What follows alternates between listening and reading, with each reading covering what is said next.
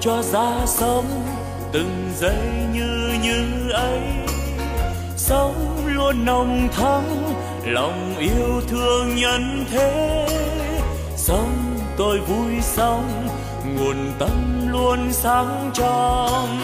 Sống an lành quá, lòng bao dung khắp nơi.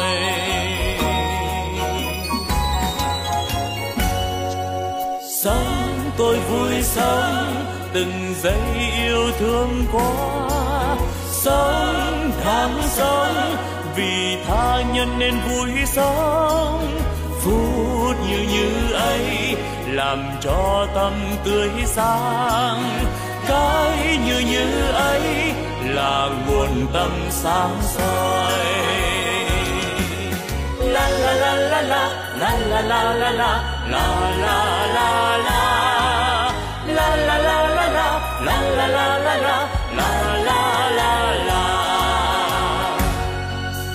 nếu hay ra thế, đời ta luôn luôn mới. Sống yêu thương mãi, từ nay yêu thương mãi. Sống an vui thế, đời ơi ta vui sống sống như như xuân luôn thắm tươi. Xuân mãi thắm tươi. Sống như xuân mãi mình đang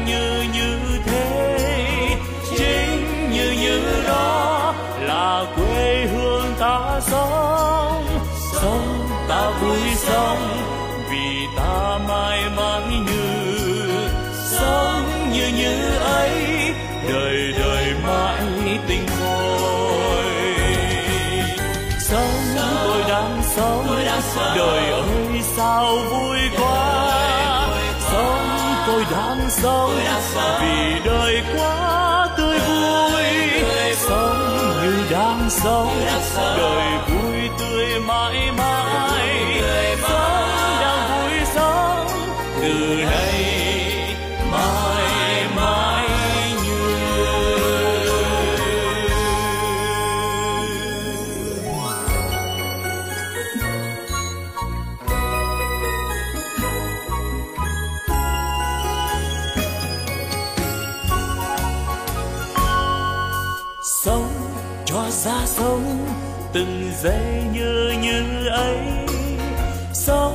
luôn nồng thắm, lòng yêu thương nhân thế. Sống tôi vui sống, nguồn tâm luôn sáng trong. Sống an lành quá lòng bao dung khắp nơi. Sống tôi vui sống, từng giây yêu thương quá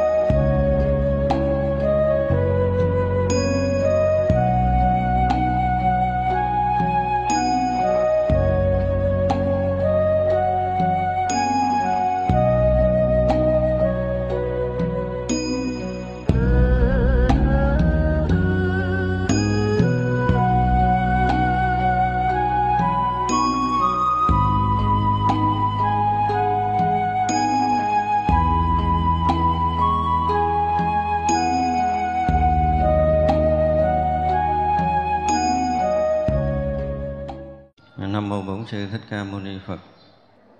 Thưa hội chúng, chiều nay chúng ta sẽ học tiếp với phẩm ờ, thứ sáu, phẩm Tỳ Lô Giá này.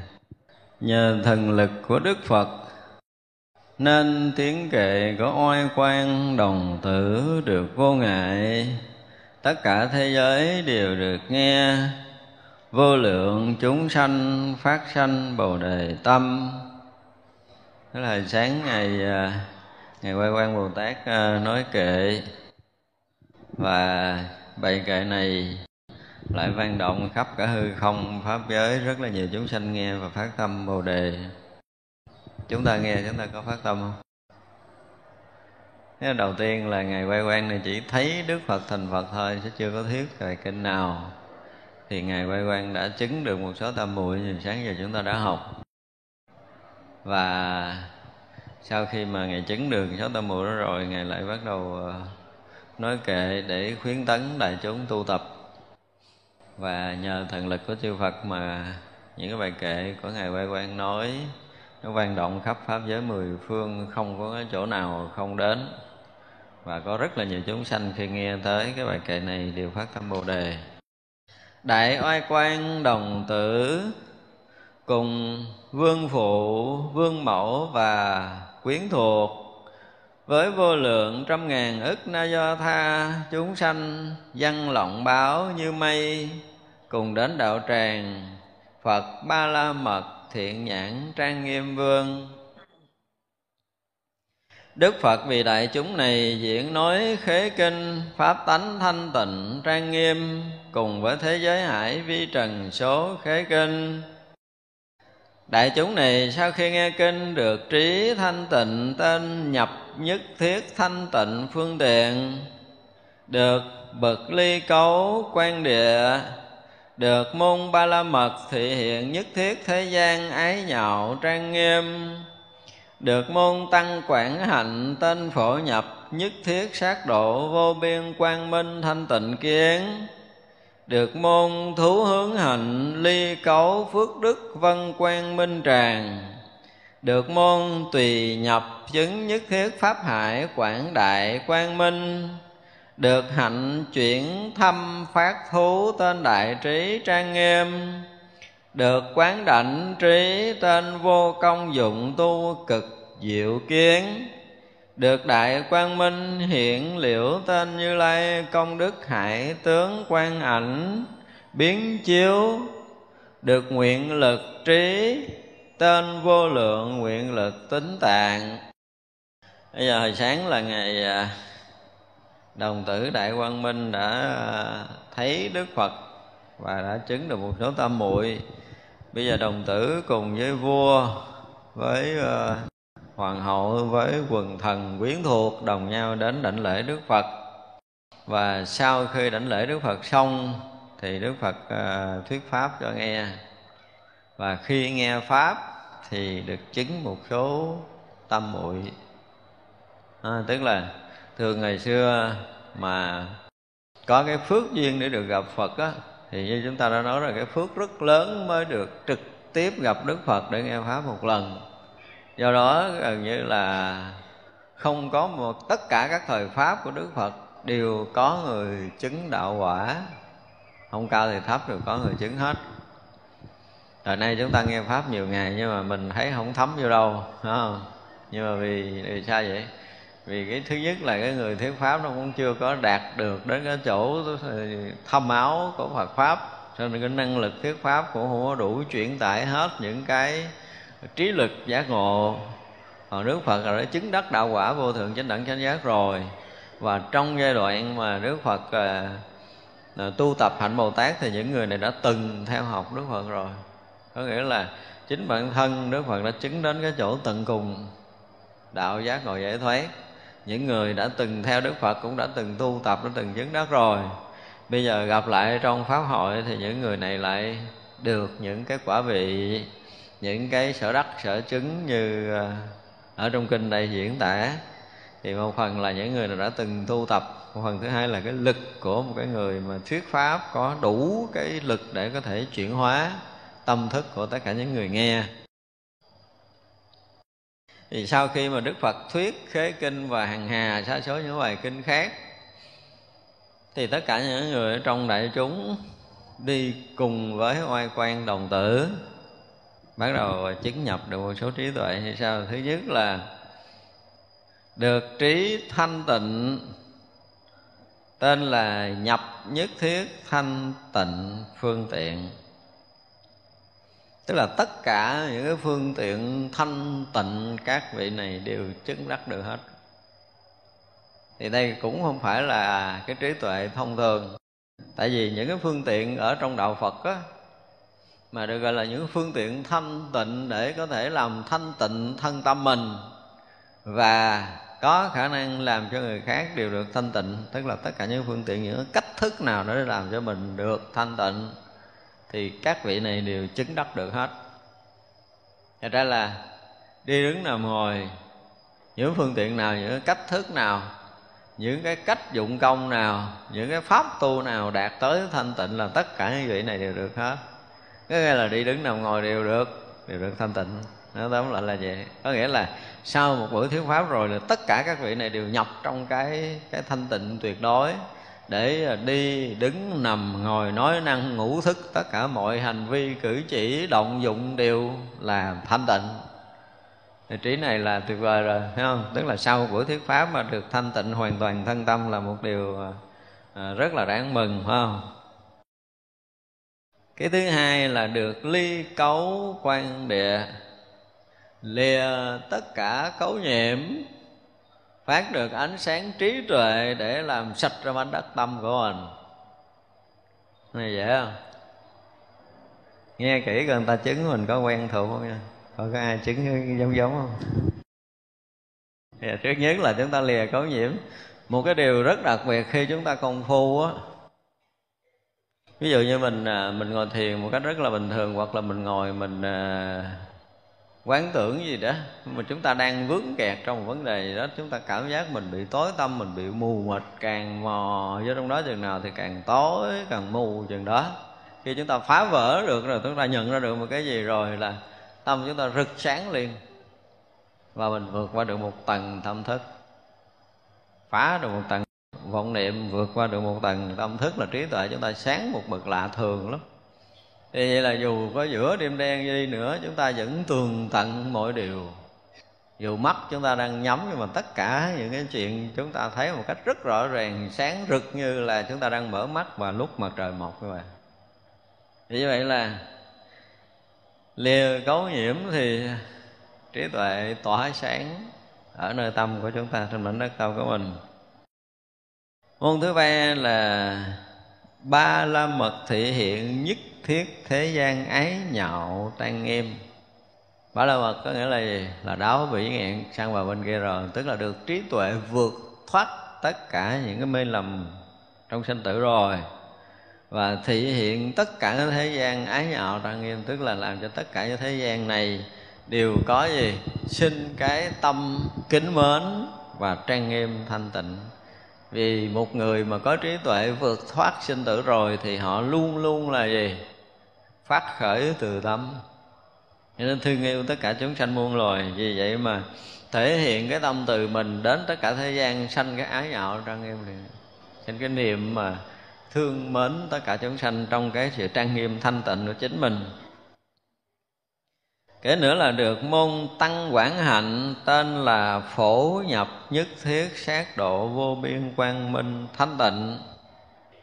Thì khi mà đã ngộ đạo rồi, Thì cái hạnh của chúng ta đều là trang nghiêm, thanh tịnh, rộng lớn. Đến gì?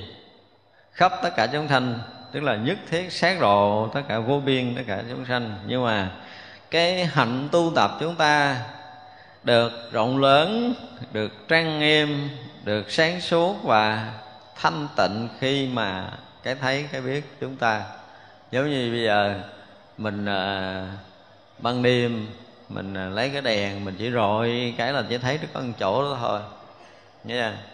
nhưng mà khi mặt trời mọc lên rồi thì sao? Khỏi cần phải rọi để thấy một chỗ nó mà sáng khắp.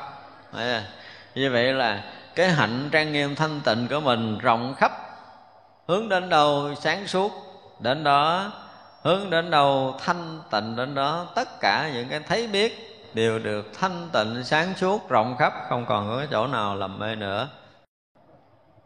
Như vậy là tất cả những cái cái sinh hoạt, cử chỉ, cái hành động dù rất nhỏ, chúng ta cũng nằm trong cái cái thấy biết thanh tịnh sáng suốt, rộng khắp kia và cái việc làm rất là lớn để phổ độ chúng sanh cũng nằm trong cái thanh tịnh sáng suốt rộng lớn kia. Như vậy là khi mà người giác ngộ rồi thì không riêng rẽ trong một cái thân tâm nhỏ nhiệm nữa mà hòa nhập trong ánh sáng thanh tịnh sáng suốt phủ trùm đó để mà động dụng lợi ích chúng sanh chứ không còn là thấy biết thông thường. Được môn thủ hướng hạnh ly cấu phước đức vân quan tràng, tức là lúc này hướng đến cái hạnh gọi là ly cấu. Khi mà thấy biết với cái ánh sáng trí tuệ tùm khắp rồi thì không có còn có cấu nhiễm nữa. Và chính những cái không cấu nhiễm đó nó sanh một cái loại phước đức trùm hư không và phủ hư không giống như là mây mà ánh sáng giống như một cái tràn hoang ở trên phủ xuống, tức là ánh sáng phủ khắp chứ không phải là cái thôi thấy bình thường, cái quán chiếu tầm thường theo cái kiểu tâm thức nữa. Được môn tùy thuận nhập chứng nhất thiết pháp hải quảng đại quang minh. Tức là tùy thuận tất cả các pháp. Tất cả những cái chuyện nào mà người này biết tới thì mắt, thấy, tai nghe, mũi, ngửi không? Thân xúc chạm miệng lưới và tâm người này duyên tới. Tức là tất cả các pháp, nhất thiết tất cả các pháp. Là không có các pháp nào mà người này hướng đến mà không có sáng được. Đó là quang minh, đại quang minh. Tức ảnh, do ánh sáng đại quang minh đó mà sôi tỏ sôi thấu tất cả các pháp, làm cho tất cả các pháp đều được được sáng tỏ quang minh chứ không còn lầm lẫn, không còn khuất mất nữa. Được hạnh chuyển thâm phát thú trên đại trí trang nghiêm. Tức là đạt được cái hạnh và có được cái trí tuệ thâm sâu và lớn lao trang nghiêm thanh tịnh. Được quán đảnh trí tên vô công, dụng tu cực diệu kiến cái ờ, cái quán đảnh thì hôm trước chúng ta đã có một lần nói qua rồi. Khi một người mà thấy biết được đạo lý thì có khi đức phật dùng tay xoa đầu. Dùng tay xoa đầu được gọi là quán đảnh không? Như vậy là ở đây được cái quán đảnh vô công dụng tu cực diệu tiến nghĩa là gần như là có một cái năng lực của chư Phật thọ ký cho người này, có một cái loại công phu mà vô công phu, mà đạt tới cái mức độ tiến bộ, vượt bậc.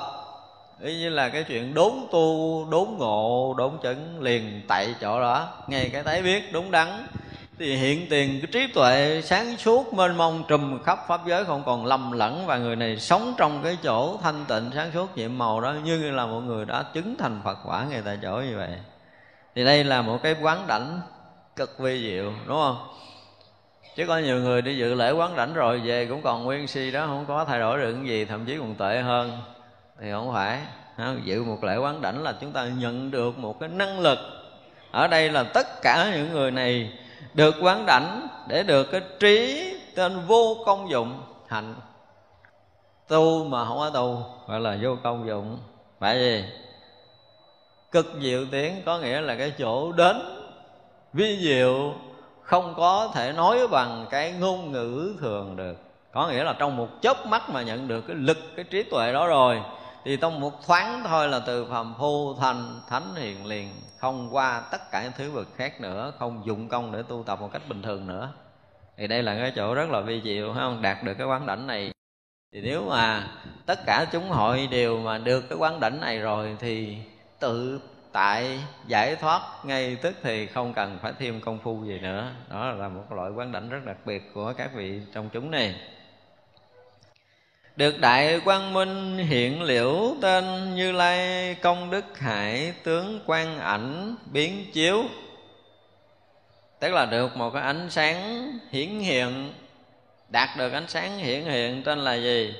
Là như lai, công đức hải tướng quan ảnh chiếu. Tức là ánh sáng như là ánh sáng của như lai, ánh sáng của phật. Và chiếu khắp áp giới mười phương. Khi mà được cái quán đảnh rồi thì tức thì chứng đắc thánh quả và hiện hữu cái ánh sáng đó như là ánh sáng của như lai chiếu khắp pháp giới không có chỗ nào lầm lẫn nữa. À, thì nghĩ vậy là những người này giống như là nhập trong ánh sáng giác ngộ chứ không còn ở trong một cái tầng tu tập bình thường không phải là một con người tu tập rồi à, chứng đắc những quả vị thông thường nữa. Được nguyện lực trí tên vô lượng nguyện lực tính giải. Tất cả người giác ngộ điều đầu tiên là gì? Khởi từ tâm. Cái đó là gì? Khởi nguyện lực để để độ tất cả chúng sanh. Đó là con đường của đạo phật. Chứ còn không phải giác ngộ rồi kiếm một chỗ ở riêng của mình để mình thụ hưởng, không có chuyện đó nữa. Một người mà bình thường rất là thụ động, không muốn làm gì hết trơn á và chỉ biết dụng công thôi. Cho tới một cái ngày mà họ ngộ đạo rồi, tự động họ năng nổ một cách lạ thường. Họ xông pha, họ đi làm tất cả những việc khó khổ nhất để độ sanh và phát nguyện sẽ hy sinh thân mạng này trong khoảng một đời mà ngàn đời ngàn kiếp về sau để cứu độ tất cả chúng sanh muôn loài. Còn chúng sanh nào mà còn lầm mê sinh tử là người này sẵn sàng đến đó để cứu độ liền rồi giờ hồi xưa kêu mình phát nguyện là mình làm cái gì cho đại chúng ờ, ba ngày ba đêm, không có nằm xuống ngủ hoặc là không nổi. Nhưng bây giờ thì khác, dù có hy sinh tám ngàn cái mạng họ cũng làm. Đó là một cái điều rất đặc biệt của cái người tu theo đạo phật. Còn tu mà càng lúc mà càng làm biến hơn, không làm gì giỏi mà làm biến là giỏi nhất. Thì phải biết rằng là chúng ta tu không tới đâu, không có tu. Chúng ta tu càng ngày càng làm biến thì biết rằng cái cái cái hạnh mà gọi là gì đó, lười mỏi, giải đãi, nó nó mạnh hơn là cái hạnh thanh tịnh, giác ngộ. Nó lấn lướt phải không? Nó làm cho mình mỗi ngày mỗi trì trệ đi. Nói rồi là mình cũng có khả năng làm được việc này, có khả năng làm được việc kia cho đại chúng. Nhưng mà lần hồi mình thấy cái việc làm của đại chúng nó mất thì giờ mình quá à. mình kiếm cái chỗ nào đó mình rút rút mình tu nhưng mà không biết là rút ở riêng rồi có tu hay không thì cái chuyện đó còn phải xét lại. Như mình sẽ lánh nặng, triềm nhẹ nữa làm bá thì nó kiệt sức, không có tu được. Rồi gắng để mà dưỡng sức tu, ha. Lần lần rồi là tới cái chuyện mà cầm muỗng cơm ăn uống nổi đợi người khác đút cho mình ăn luôn. Đó chừng đó chứ còn không phải làm biến. Bình thường nó thấy có nhiều người tu, thời gian nó giống giống vậy. Thì vậy là chứng tỏ rằng cái gì? Cái cái nội lực người đó càng lúc càng cạn kiệt đi. Lực tu không có, nội lực cũng cạn kiệt. Và thấy cái gì cũng ngán, cái gì cũng sợ, cái gì cũng không dám làm, cái gì cũng không dám đụng tới, không dám đương đầu vân vân. Chúng ta lần lần trở thành một loại bệnh ở trong đạo phật. Rồi đổ thừa là không có thời gian tu tập mới sinh nhập thất rồi đủ thứ. Đại khái là chúng ta sẽ dừng lại một số công việc hoạt động bên ngoài để mình thúc thủ tu hành. Nhưng mà không phải là cái mức độ mà tinh tấn cần phá vỡ, mọi người mà tinh tấn cần phá vỡ là một cái thể hiện một tâm lực khác hoàn toàn. Còn tu một thời gian mà mình thu chột, mình rút lui là một cái tâm niệm khác hoàn toàn, hai cái con đường khác nhau. Ra khi mà chúng ta thấy ở đây, vị bồ tát thì sau khi đã giác ngộ rồi, tất cả các vị bồ tát chứ không phải một vị. Ở đây là nói cả các đại chúng này thì là có cái tâm để gì? Để có thể cứu độ chúng sanh, rồi có cái lực để có thể chuyển hóa chúng sanh, rồi có cái nguyện mà nguyện bằng cái trí tuệ, nguyện lực bằng cái trí tuệ lớn lao để có thể khai mở trí tuệ cho chính bản thân mình và tất cả chúng sanh đều vượt thoát sinh tử luân hồi. Đó, phải gọi là nguyện lực và tính giải, tức là cái trí tuệ tinh thấy, hiểu rất là rõ ràng cái việc của chúng ta đang làm. Con đường chúng ta đang đi chứ không phải mù mờ. Khi mọi người mà có đầy đủ trí tuệ, họ mới bắt đầu phát nguyện đúng. Thấy đúng là tự động họ sẽ có cái phát nguyện để độ sanh rất là đúng đắn. Thành ra họ tạo cái phương tiện rất là rõ ràng, minh bạch để có thể giúp chúng sanh liền. Họ không có ngần ngại tất cả những cái việc khó. Thì thường là có trí tuệ thì phải sao? Tới từ tâm à, từ tâm mình tạo phương tiện thành cái nguyện lực để độ sanh. Đó là con đường của bồ tát phải đi. Đức thiện nhãn trang nghiêm vương phật vì oai quan bồ tát mà nói kể rằng lành thay biển công đức trí huệ phát tâm hướng đến đại bồ đề. Ông sẽ thành phật bất tư nghì khắp vì chúng sanh làm chỗ tựa thì bây giờ đức phật bắt đầu thọ ký cho ngài oai quan chưa? Ngài oai quan do những cái trí tuệ chứng đắc hồi nãy giờ thì được đức phật thấy biết. Khi mà ngài Oai quan thấy đức phật thành phật thì ngài Oai quan chứng được những cái quả vị mà từ sáng giờ chúng ta họp. Như vậy là cái lúc mà một người đệ tử trong pháp hội mình chứng đắc được đạo quả gì thì vị thầy thấy rõ từng bước chuyển hóa tâm linh. Đây là cái chỗ siêu tuyệt của đạo phật. Không cần trình kiến giải thật ra thầy à, có những vị thầy cần phải à, người ta nói công phu ra mình mới biết là người ta như thế nào. Thì đó là những vị thầy rất là tầm thường không? đối với đức phật và đối với các vị mà đại sư thì không cần chuyện này.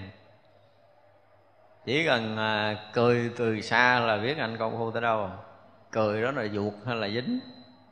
Cặp mắt đó là là là còn lợn cận bao nhiêu pháp trần người ta nhìn ta biết khỏi cần trình kiến giải. Đó trình kiến giải là chưa có hay. Đó ở đây đức phật thấy ngài đại quay quan chứng cái gì đắc cái gì là có khả năng thành phật như thế nào đức phật thấy biết. Mà giờ là phúc đức phật đang thành phật. Mà phúc đức phật đang thành phật là cái phúc sáng suốt nhất. Đấy, cái phúc mà đang thành phật là trí tuệ bừng sáng. Không còn cái gì có thể lầm lẫn trong pháp giới này hết. Rồi thấu tuyệt phải nói là thấu triệt toàn triệt tất cả pháp giới này một lúc. Cho nên cái gì hiện trong pháp giới này thì giới trí tuệ rõ thấu không còn lầm lẫn cái gì. Trong đó có ngài đại quay quan đang chứng đắc những cái tâm muội nào cho nên đức phật thấy liền. Cỡ cần trình kiến giải ha. Thì do là cái uh, biển công đức trí tuệ tức là đạt tới cái biển công đức trí tuệ luôn chứ không phải là một cái thấy biết bình thường nữa và phát tâm đại bồ đề chứ không phải phát tâm bồ đề bình thường. Đức phật khen à, ngài đại quay quan hai câu đó. Tức là thứ nhất là lành hai biển công đức trí tuệ. Công đức trí tuệ mà được khen là biển tức là công đức ông quá lớn trí tuệ ông quá lớn rồi. Cái thứ hai là ông phát tâm hướng đến đại bồ đề tức là thành phật chứ không phải là giác ngộ thông thường nữa. Thì sao? Cho nên ông sẽ được thành phật bất tư nghị. À, chúng ta thấy cái lời khen của đức phật rất là đặc biệt không có giống như một vị thầy khen tò trò một cách bình thường nữa không? Tức là à, với mình thì khen có nhiều vị hòa thượng nữa là cái, cái công đức này cúng dường này là vô lượng vô biên kiểu gì đó. Thì ở đây đức phật khen là lành thai biển công đức và trí tuệ. Tức là công đức và trí tuệ lớn lao vô cùng tận rồi. Trí tuệ không quá lớn phước đức không quá lớn tâm bồ đề ông đạt tới cái chỗ đại bồ đề rồi thì đó là cái việc thành phật bất tư nghì sẽ xảy ra với ông đó, đó là lời thọ ký của đức phật. Và ông khắp vì chúng sanh làm chỗ nương tựa. Khi thành phật rồi là vì tất cả chúng sanh không? giống như cái cội bồ đề để cho chúng sanh nương tựa như vậy. Ông đã xuất sanh biển đại trí. Đều hay rõ khắp tất cả pháp sẽ dùng vô lượng diệu phương tiện vào cảnh vô tận của Phật làm. Đó giờ thọ ký từng chuyện từng chuyện làm nè. Ông đã từng xuất sanh biển đại trí huệ rồi. Thấy chưa? Tức là đức phật khẳng định là ngài đại huệ quan có biến đại trí huệ rồi. Rồi hay rõ khắp tất cả các pháp, có trí huệ rồi thì tất cả các pháp đều được rõ thông không lầm lẫn nữa và chính vì có trí tuệ và rõ thông tất cả các pháp đó, cho nên ông sẽ dùng vô lượng phương tiện để độ chúng sanh. Thì nãy có một cái tâm muội ngài đã đạt được cái vô lượng phương tiện trí tuệ rồi. Và một cái điều đặc biệt nó là gì?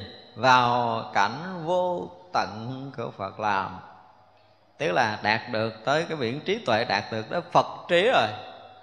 Cho nên cái cảnh mà vô tận của phật như thế nào thì ngài đại quay quan đều thâm nhập được cái trí tuệ phật đó. Cho nên là được vào cảnh vô tận của phật làm. Đó là lời thọ ký tiếp không? Đã thấy mây công đức của phật, đã vào bậc trí huệ vô tận, các biển phương tiện ba la mật, bậc danh hiệu lớn sẽ đầy đủ. Đức phật thọ kế tiếp nè. Ông đã thấy mây công đức của đức phật rồi mây công đức không hề, không có nghĩa là cái màn mây mỏng ở giữa không này mà phủ trùm pháp giới mười phương rồi. Cái công đức của đức phật là không có chỗ nào không che chắn được, không có chỗ nào không phủ trùm, không có chỗ nào không thấu thoát. Đó gọi là mây công đức của phật. Và đã vào bậc trí huệ vô trận rồi. Phật có trí tuệ nào thì ngài đại quê quan có trí tuệ đó, gọi là trí tuệ vô tận không? Rồi biển phương tiện phương tiện không phải là phương tiện bình thường mà là ông đã đạt tới cái biển phương tiện ba la mật tất cả những phương tiện đều là phương tiện giác ngộ tột bậc, không phải là phương tiện để giúp chúng sanh vượt thoát cái khó khổ bình thường nữa thì đó gọi là phương tiện phật phương tiện không? phật phương tiện mới là cứu thoát chúng sanh vượt thoát sinh tử luân hồi và sắp sửa là không được cái gì cái bậc danh hiệu lớn cho đầy đủ bậc danh hiệu lớn là cái gì? Chỉ có cái danh hiệu là phật thôi chứ đâu có danh hiệu nào lớn hơn. À, chưa? có nghĩa là Phật thọ ký cho Ngài Đại Quay Quan này sẽ được thành Phật Được cái danh là thành Phật Coi như là được cái bậc danh hiệu lớn Sẽ được đầy đủ. Đã được môn phương tiện tổng trì Cùng với môn biện tài vô tận Bao nhiêu hạnh nguyện đều tu tập sẽ thành vô thượng đại trí tuệ. Đó bây giờ Ngoài cái môn phương tiện ba la mật ra Còn được cái môn phương tiện tổng trì tức là thâu gom tất cả những cái phương tiện gì từ cái câu tột nhất của chư Phật của chư Đại Bồ Tát của chư vị thánh hiền, thì ngài đều có đủ phương tiện tổng trì.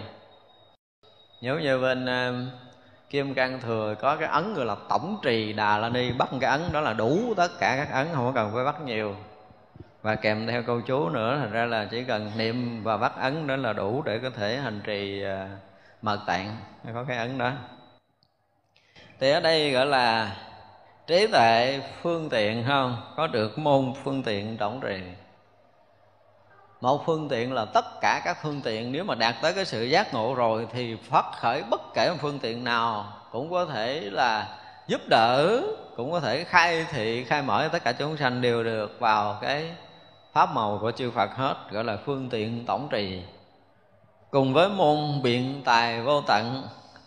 Thế mà nói rồi, tất cả cái biện tài không có nghĩa là cái kiểu lý luận thông thường nữa đâu.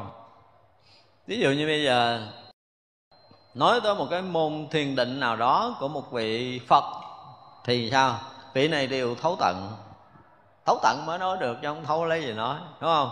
Một vị Bồ Tát chứng cái quả gì thì vị này đều chứng đắc được quả vị như vị Bồ Tát đó đã chứng đắc, cho nên đủ khả năng để diễn dịch cho tất cả chúng sanh nghe cái thấy biết cái trí tuệ của đức phật phủ trùm tới đâu thấu tột tất cả các pháp như thế nào, được giác ngộ ra đằng sau thì ngài quay quan này cũng đều chứng đắc được trí tuệ đó hết. Thật ra tất cả những cái điều ở trong cái pháp sâu màu chứng đắc của chư Phật mười phương vị này thừa khả năng chứng đắc. Vì chứng đắc được tất cả những cái Phật trí cho nên là lý luận về trí tuệ Phật không bao giờ ngần ngại và lầm lẫn, đều tỏ thông tất cả chư bồ tát chứng nhập phật đạo tới đâu, vị này đều có khả năng chứng đắc những trí tuệ tới đó. Cho nên nói về trí tuệ, thiền định và giác ngộ của chư đại bồ tát như thế nào thì vị này thừa khả năng nói cho chúng sanh nghe. Thừa khả năng khai thị cho chúng sanh để đưa chúng sanh đạt tới cái sự giác ngộ đó thì mới được gọi là biện tài. Chứ không phải là nói ngược, nói xuôi không. Không phải nói chuyện nói ngược, nói xuôi là thông thạo, gọi là biện tài đâu và một người biện tài có nghĩa là người đạt đến tất cả những trí chứng của chư Phật và chư Bồ Tát đã có. Thì có được tất cả những trí tuệ của chư Phật, chư Bồ Tát, cho nên tỏ thông không ngăn ngại bất kỳ cảnh giới tu chứng nào. Thừa thần lực, thừa khả năng để tự chuyển hóa thân tâm mình đạt tới cảnh giới tận cùng của trí tuệ giác ngộ. Và cũng thừa thần lực, thừa khả năng khai thị cho tất cả chúng sanh đạt tới cái chỗ giác ngộ đó mới được gọi là biện tài vô ngại nha, chứ không phải biện tài vô ngại, chỉ là lý luận mà không thua ai. Cái đó là như là thế gian thôi, phải không? thế trí biện thông thôi, biện tài vô ngại của phật đạo là một cái gì khác hoàn toàn. Thì vậy ngài đại quái quan đã đã thông tất cả những trí tuệ tu chứng của chư Phật và chư Đại Bồ Tát, thấu hiểu tất cả những cảnh giới tu tập của chư vị thánh hiền, đủ khả năng diễn dịch tất cả những cảnh giới tu chứng đó để cho chúng sanh nghe. Đó mới gọi là biện tài vô ngại à, chúng ta phải thấy được điều này. Và bao nhiêu hạnh nguyện đều tu tập. Thế cho Đức Phật khẳng định rằng ông đã tu tập bao nhiêu hạnh nguyện rồi Đạt được bao nhiêu trí tuệ của chư Phật Bao nhiêu hạnh nguyện của chư Phật và chư Bồ Tát là ông đã làm xong hết rồi. Ông đã chứng đắc tới chỗ tận cùng hết rồi. Trí tuệ sâu màu cảnh giới chư Phật ông đã thâm nhập rồi. Đó. Cho nên là sẽ thành vô thượng đại trí tuệ Tức là trí tuệ giác ngộ tận cùng của chư Phật. Như chư Phật đã có thì giờ Ngài Đại Huệ Quan có đủ. Ông đã xuất sanh những nguyện hải ông đã vào nơi tam muội hải ông sẽ đủ các môn đại thần thông và bất khả tư nghì các Phật pháp. À, vị thầy mà, mà, mà thọ ký đệ tử đến mức độ này là quá rồi phải không? Đức Phật quá hiểu đệ tử của mình. Thấy nói không có còn sót miếng nào bây giờ ông đã từng là vào trí tuệ sâu màu Đức Phật rồi đã từng chứng đắc những cái đạo quả rồi và ông đã từng xuất sanh những cái nguyện hải khai mở trí tuệ khởi từ bi và nguyện hải. Không có đủ cái này không thể thành phật được. Chưa? Cho nên là đã giác ngộ rồi có tâm từ rồi thấy chưa? Độ chúng sanh rồi phát những cái đại nguyện phổ hiền và tu tập trọn vẹn các hạnh của đại nguyện phổ hiền rồi. Đó, cho nên là đã được vào nơi tam muội hải, tức là chứng đắc một cái loại chánh định lớn lao của chư phật. Chư Phật nhập được cái chánh định như thế nào thì ngài đại quay quan cũng ở trong cái môn thâm muội đó, không thừa sót. Tận cùng cái cảnh giới thiền định của chư Phật thì ngài đại quay quan đã tới rồi à, thì tam muội hải tức là đạt được cảnh giới chánh định rộng lớn mênh mông của chư Phật thì ngài đại quay quan cũng đã đạt tới rồi. Và đủ các môn đại thần thông. Ở đây là thần thông của chư Phật như thế nào thì ngài đại quay quan cũng có đầy đủ như thế đó. Bất khả tư nghì các Phật pháp tức là Phật pháp của ông bây giờ hết đường để nói rồi, ha? kiểu nào cũng có thể khai thị, khai mở để có thể cứu độ chúng sanh muôn loài khắp pháp giới mười phương này được rồi. Ông có thể tạo hàng hà sa số các phương tiện dạo đi tất cả cõi nước ở mười phương không còn thừa sót một cõi nước nào. Nơi nào cần thì ngài liền hiện thân tới đó để thành phật, không có còn ngăn ngại nữa. Pháp giới rốt ráo bất tư nghì, thâm tâm rộng lớn đã thanh tịnh thấy khắp mười phương tất cả phật, ly cấu trang nghiêm các sát hại để phật thọ ký tiếp, vừa thọ ký vừa giải thích cho chúng ta nghe, phải không? Hồi xưa, ví dụ như trong kinh pháp qua là đức phật chỉ có một cái là thọ ký với ngài, xá lợi phất trải ra hàng hà xa số kiếp về sau, phải không? Được thành phật hiệu là qua quan như lai ấn cúng, chánh bán tri, minh hạnh trúc, thiện thệ thế gian giải, vô thường sĩ, điều ngự, trượng phu, thiên nhân sư, phật thế tôn. Đức phật đã thọ bao nhiêu tiểu kiếp rồi đó là cõi nước đó là tồn tại bao nhiêu tiểu kiếp, đến bao lâu đức phật mới nhập nước bàn phân bố xá lợi xong. Đó là thọ ký của kinh diệu pháp liên hoa, chừng đó thôi. Đó là viết tới giờ đó ông thành phật á. Và ông phật, ông trụ thế bao lâu á, rồi ông độ bao nhiêu chúng sanh, và bao lâu nhập niết bàn. Đó là cái kiểu thọ ký kinh diệu pháp liên Hoa. Còn ở đây không có, không. Đức Phật mà thọ ký cho ổng là phải kể lễ công hạnh công đức, tu hành, trí tuệ, độ sanh cái gì cái gì. Nói tới đệ tử là coi như là rõ từng cái mãi tơ. Không có bây giờ thừa sót miếng nào.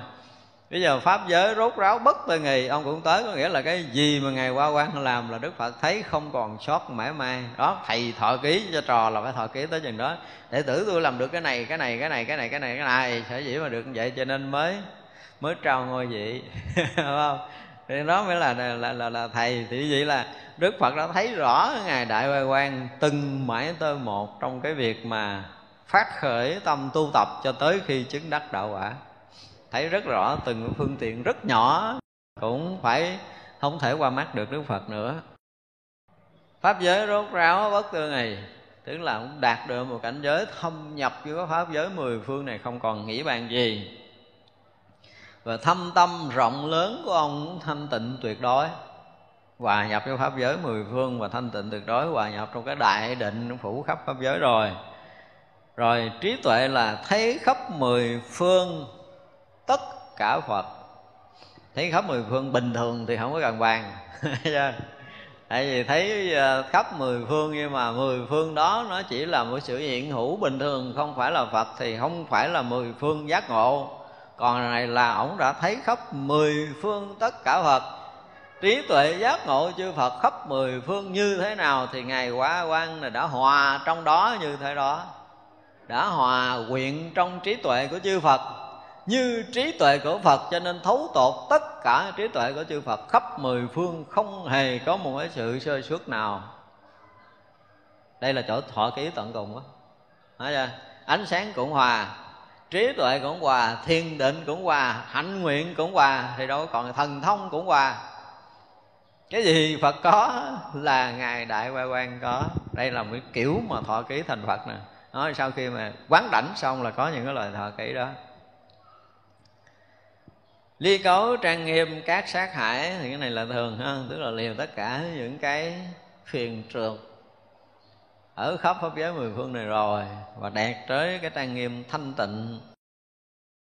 Ông đã vào hạnh bồ đề phật. Thuở xưa bổn sự biển phương tiện, như phật tu hành chỗ dứt trừ, diệu hạnh như vậy ông đều ngộ. Đó, thở kế tiếp, thở kế tiếp. Bây giờ cái hạnh bồ đề, tức là cái hạnh giác ngộ của đức phật như thế nào thì ông đã nhập được cái hạnh giác ngộ đó rồi rồi thở xưa bổn nguyện của chư Phật làm để cứu độ chúng sanh như thế nào thì ông cũng đã làm, đã phương tiện giống như Đức Phật, đã được như Đức Phật, chư Phật đã từng làm. Và Phật tu hành để dứt trừ, để lìa thoát như thế nào thì ông cũng tu hành để dứt trừ và lìa thoát như thế đó. Diệu hạnh như vậy, ông đều được ngộ trơn à. Không còn sót chỗ nào à, chưa giờ ít có bản kinh nào mà siêu phụ thọ kể đệ tử tuyệt vời như vậy nha. Phật ở vô lượng trong mỗi cõi Nhiều thứ cúng dường vô lượng Phật Như Phật tu hành đã chứng quả trang nghiêm như vậy Ông đều thấy. Tức là bây giờ Đức Phật ở vô lượng các cõi Và nhiều thứ cúng dường vô lượng Phật. À, Tức là hồi trước giờ mình nói là một vị đại bồ tát tu tập cho tới mỗi ngày phước đức nhân duyên đã đầy đủ, thì liên tục các đời kiếp đó đều được gặp phật. Liên tục các đời kiếp cuối trước khi thành phật đều được gặp phật. Để lễ lại cúng dường thân cận và gần gũi mà học hỏi và tu tập. Cho nên chúng ta chưa được gần gũi thiện tri thức thì biết rằng trí tuệ chúng ta cũng khó mà khai mở đến mức độ tận cùng, đúng không? Huống chi là chúng ta gần gũi chư Phật, còn xa lắm. Thật ra, trong đời của mình mà chưa có đủ duyên lành để được thân cận, gần gũi, thiện tri thức, thì biết rằng cái trí tuệ Phật đạo của chúng ta nó còn có một cái gì đó nó chưa có thông lắm. Đó là một điều để chúng ta phải biết. Thật ra khi mà chúng ta tỏ thông được cái trí tuệ Phật đạo rồi thì tự dưng chúng ta có một cái gì đó thân cận gần gũi các vị thánh hiền một cách kỳ lạ mà mình không nói được. Cái này không phải là thấy sang bắt hoàng làm họ làm họ cũng không được đâu. Làm họ cũng không được đâu. Nhưng mà lạ kỳ lắm cái chỗ thấy của mình với cái chỗ thấy của thánh hiền với chỗ thấy của chư phật nó là một cái gì đó mà nó quen thuộc nó cận kề kỳ cục cho nên đọc kinh điển mình thấy nó nó nó là một cái gì nó nó nó, nó rất là ruột rà, rất là thân thuộc, kỳ lắm. Đọc kinh cái mình thấy nó là một cái gì đó ruột của mình đó chứ không phải chịu bên ngoài. Đó là tất cả những cái gì mà chư bồ tát, chư phật chứng đắc mình thấy, ủa, quen thuộc quá à. giống như nhắc lại chuyện xưa của mình vậy đó, kể lại chuyện đời xưa của mình vậy đó. Nó thân thiện đến mức độ đó. Nói đến đức phật, nói đến bồ tát, nói tới những cái cảnh giới tu chứng thì mình thấy, ủa, không có cái gì xa lạ hết khi nào mà chúng ta có được cái này biết là chúng ta đã đã từng thân cận thiện tri thức. Ủa, nói tới cái chỗ đó mình thấy đâu lạ quá người ta. Thấy lạ có nghĩa là mình chưa có quen chưa làm quen được. Thì vậy là những cái cảnh giới tu chứng của chư vị bồ tát chư vị thánh hiền mà chúng ta chưa làm quen thì trong cuộc đời chúng ta rất là khó bề mà thân cận thiện tri thức. Ừ, đó là điều mà chúng ta phải biết nha. Cho nên là ít lắm là chúng ta phải nếm được những cái mùi tâm mùi nào đó cái đã. Giờ nói tới cái chỗ chuyên môn tu chứng là mình có. Và khi mà các vị thiền thức nói tới những chỗ đó, mình thấy, ồ, quen quá rồi. Thân thuộc quá rồi. Không có gì xa cách nữa. Thì như vậy là tất cả các vị đại bồ tát đến một cái giai đoạn tu chứng cận kề phật quả thì liên tục được gặp phận trong tất cả các đời còn lại của mình vì như vậy là gặp hằng hà, sa số đức phật để cúng dường, để lễ lại, để hầu hạ, để học hỏi và tu tập. Thì mới được thành phật. Cho nên ở đây cũng theo cái thông lệ đó mà đức phật thọ ký với ổng là ở vô lượng phật trong mỗi cõi, tức là trong tất cả các đời của ông. Hằng hà sa số đời mà gần đây của ông á, thì nhiều thứ ông đã cúng dường của vô lượng phật, ta cũng thấy vậy, thấy rõ. Tức là ngài đại huệ quan là nó gần gũi, không biết bao nhiêu đức phật, quá nhiều đức phật và quá nhiều cái sự lễ lại, quá nhiều cái sự cúng dường, quá nhiều cái sự cung kính và quá nhiều cái pháp mà ông đã thâu thập được, ông đã tu tập được cái hằng hà sa số đức phật ở những cái đời cuối trước khi ông thành phật. Đủ à. Khi mà gần gũi chư phật liên tục hằng hà sa số kiếp mới gọi là đủ hạnh nguyện á. Mình bây giờ mình nguyện được gặp phật không biết mấy đời nữa, mình mới được gặp, đúng không? Còn lần này là gặp phật, hằng hà xa số kiếp mãn nguyện rồi, thì mới có đủ trí tuệ phật. Chứ không phải muốn thành phật là được, thành phật liền. Đó là ra chúng ta mới thấy rõ ràng là tất cả chư Bồ Tát đều có một cái chung chung đó. Trước khi thành Phật là đều hầu hạ gần gũi, lễ lại cúng dường Để mà học hỏi hằng hà sa số chư Phật như vậy. Như Phật tu hành đã chứng quả Trang nghiêm như vậy, ông đều thấy, Tức là Phật tu hành chứng quả như thế nào. Ngài Đại quan đều thấy hết. Có nghĩa là thấy được quả chứng của Đức Phật Là phải có trí Phật mới thấy được cái Phật quả. Chứ người trí bồ tát thì sao thấy được cái quả phật, đúng không? Vì vậy là thấy được đức phật chứng có nghĩa là ông chứng được cái chỗ chứng của chư phật. Ông có được trí tuệ như chư phật đã có, cho nên mới thấy được cái chỗ tu chứng của đức phật. Kiếp hải rộng lớn vô cùng tận, Trong tất cả cõi tu tịnh hạnh Thể nguyện kiên cố không thể lường Sẽ được thần thông lực của Phật. Vậy đó ha, mà còn trải qua kiếp hải rộng lớn vô cùng tận nữa kìa, chứ không phải là liền thành phật đâu em. Cái kiểu trí tuệ như vậy đó. Hả? Vậy mà còn trải qua là kiếp hải rộng lớn vô cùng tận nữa không mới được thành phật nha được thọ ký đến mức độ này, trí tuệ vậy rồi, chứng đắc vậy, hạnh nguyện như vậy, gần gũi chư phật như vậy rồi, mà kiếp hải rộng lớn vô cùng tận sắp tới rồi tông tất cả cõi đều tu hành thành phật, và ông phải giữ được cái thệ nguyện kiên cố không thể lường được đó đó, thì sẽ được thần thông lực của phật. Yeah. được như vậy mà chưa thành phật, còn phải trải qua là kiếp hải tu hành vô cùng tận rồi tất cả những cái cõi đó đều phải tu hành được thanh tịnh như bây giờ. Rồi cái nguyện lực phải kiên cố, không thể tính lường được nữa, thì lúc đó ông sẽ chứng được thần thông lực của phật. Muốn đạt tới thần thông lực của phật là phải như vậy đó. Chúng ta thấy cái chuyện thành phật dễ quá nhiều người cũng xưng mình là phật. Cúng dường chư Phật không thiếu sót Quốc độ trang nghiêm điều thanh tịnh. Trong tất cả kiếp tu hành diệu hạnh Ông sẽ thành Phật đại công đức. Nhắc lại thấy chưa? Kể từ bây giờ cho tới ngày ông thành Phật thì ông liên tục lễ lại cúng dường chư Phật không hề thiếu sót một mãi may nào. Đó là khi mình phát tâm lễ lại Đức Phật là gì? À, còn chí thành đảnh lễ chư Phật mười phương không, với tất cả tới cái lòng thành cung kính và sự tri ân cũng như lòng báo ơn của con dân lên với Đức Phật, con nguyện đời nay cho mãi mãi những kiếp về sau cho tới ngày con ngồi cậu và đề thành bậc chánh đẳng chánh giác trong khoảng giữa đó không hề có nửa ý niệm lười mỏi và thiếu sự tôn kính Thấy chưa? bằng tất cả sự tôn kính đó và phải tinh tấn lễ lại không có một cái mãi may phút giây nào lười mỏi trong cái khoảng giữa đó đó. Gọi là không thừa sót miếng nào thì mới được. Đấy, cho nên là cúng dường chư Phật là không được quyền thiếu sót miếng nào. Được như vậy rồi mà còn tiếp tục lễ lại để cúng dường đức phật không còn thiếu sót thì qua kiếp hải vô cùng tận phía đằng sau kia mới được thành phật. Đó, chứ không phải dễ đâu có nhiều người mới ngộ đạo cái thấy phật không thèm chào. Thấy phật là giống như bạn mình ngang cái vai rồi. Đó là cái ngộ gì chứ không phải là ngộ đạo. Ngộ đạo phật là tan biến bản ngã mà nó có thể cúi lại phật bất kể giờ phút nào, bất kể nơi nào. Nhưng mà người ngộ đạo rồi đó thì sao bắt đầu á? Tới ờ, đạo tràng. Thấy ờ, cái hồi mà mình nó còn cầu, mình còn xin á thì mình còn cúi đầu kính lễ. Còn bây giờ mình thấy biết hết rồi, đâu có cần xin đức phật gì đâu, không thèm cúi đầu. Ờ, có nhiều người kiến giải vậy đó tôi thấy biết thôi như phật rồi, thấy biết đồng phật rồi.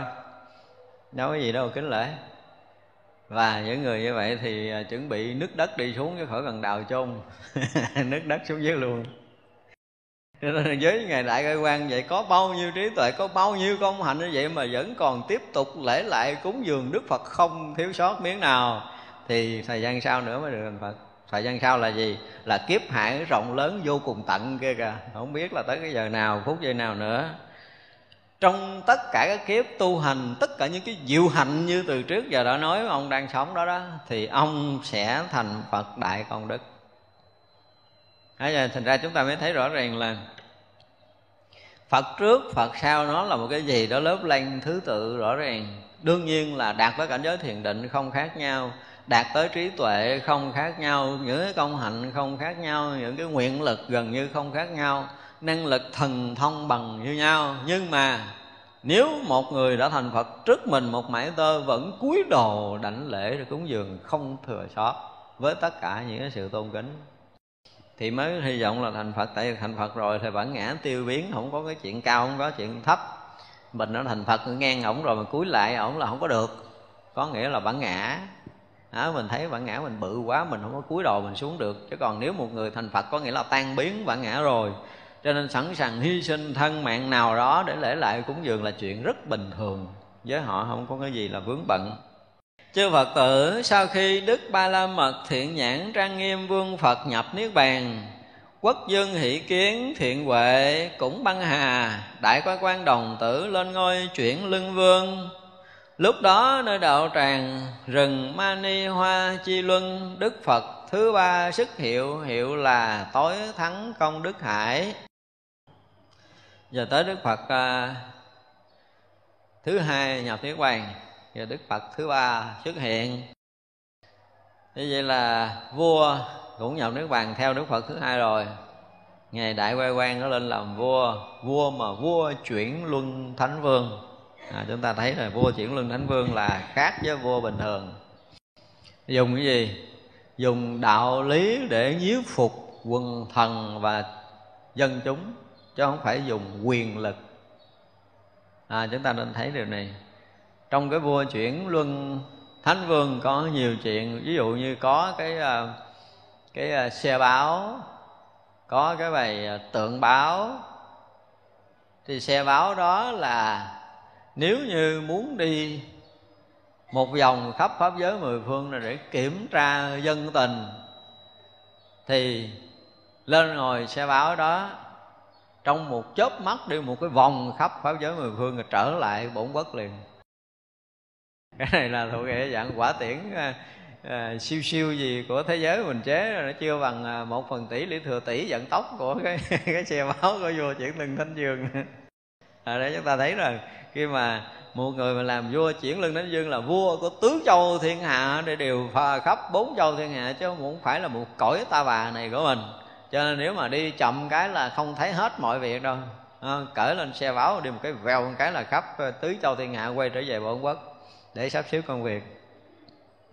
Thì như vậy là sau khi đức phật à, nhập niết bàn rồi đức phật à, ba la mật thiện trang nghiêm vương nhập niết bàn rồi vua thiện kiến thiện huệ cũng đã nhập niết bàn.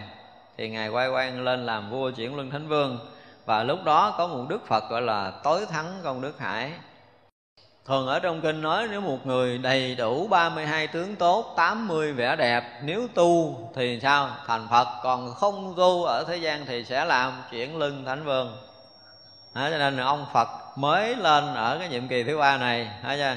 Tối thắng công Đức Hải này mà thấy cái ngày quay quan thì biết đây là cái người mà đã có tất cả những trí tuệ công đức như Đức Phật rồi nhưng mà họ muốn sử dụng cái cái phương tiện để mà độ sanh theo cái hình tướng của một cư sĩ mà không chứng thành Phật quả giống như những cái vị Bồ Tát khác Đại oai quan vương cùng quyến thuộc nhân dân đồng đến chỗ Phật ngự, đem lâu cát trang nghiêm lớn dân cúng Phật. Đó cho hồi nãy Ngài Đại quay quan này đã được Đức Phật thọ ký thành Phật. Thọ ký thành Phật chứ không phải thọ ký bình thường. phải chưa? Thì vị mà tối thắng công Đức Hải này không biết là Đức Phật thọ ký hồi nào thì không biết. Nhưng mà nó xuất hiện trong cõi giới này để thành Phật. Thì Ngài Đại quay quan mặc dù đã được thọ ký thành Phật Mặc dù đã được trí tuệ, có được thần thông, có được công hạnh gần như tất cả mọi cái đầy đủ hết rồi Vậy mà vẫn cùng quyến thuộc nhân dân đồng đến chỗ Đức Phật ngự, Đem lầu cát trang nghiêm đảnh lễ để cúng dường. Bây giờ chúng ta thấy rõ ràng, Được Đức Phật thọ ký là không phải dễ mà thọ ký thành Phật chứ không phải thọ ký bình thường. Vậy mà ở nơi nào có đức phật xuất hiện, thì nơi đó sẽ, vị này cũng đã, cũng sẽ xuất hiện tới đó lễ lại để cúng dường và trong kinh nói là một Phật ra đời thì ngàn Phật hộ trì là như vậy. Những người hộ trì có khi họ cũng đã là, là Phật Nhưng mà họ ẩn thân Không hiện cái Phật quả ở trong cái cõi nước đó Để làm vị Bồ Tát Mà hộ cái dòng Pháp đó Để cho dòng Pháp nó được hưng thịnh. Thì vậy là đức phật mà công đức tối thắng công đức hải này xuất hiện trong cõi này mà có ngài đại quay quan làm đại gì hộ pháp thì thôi. Cái việc phật sự là việc gì cũng có thể thành tựu. Đức phật diễn nói khế kinh, bồ tát phổ nhãn quang minh hạnh và thế giới vi trần số khế kinh khác. Đại quay quan sau khi nghe kinh, được tam muội tên là đại phước đức phổ quang minh.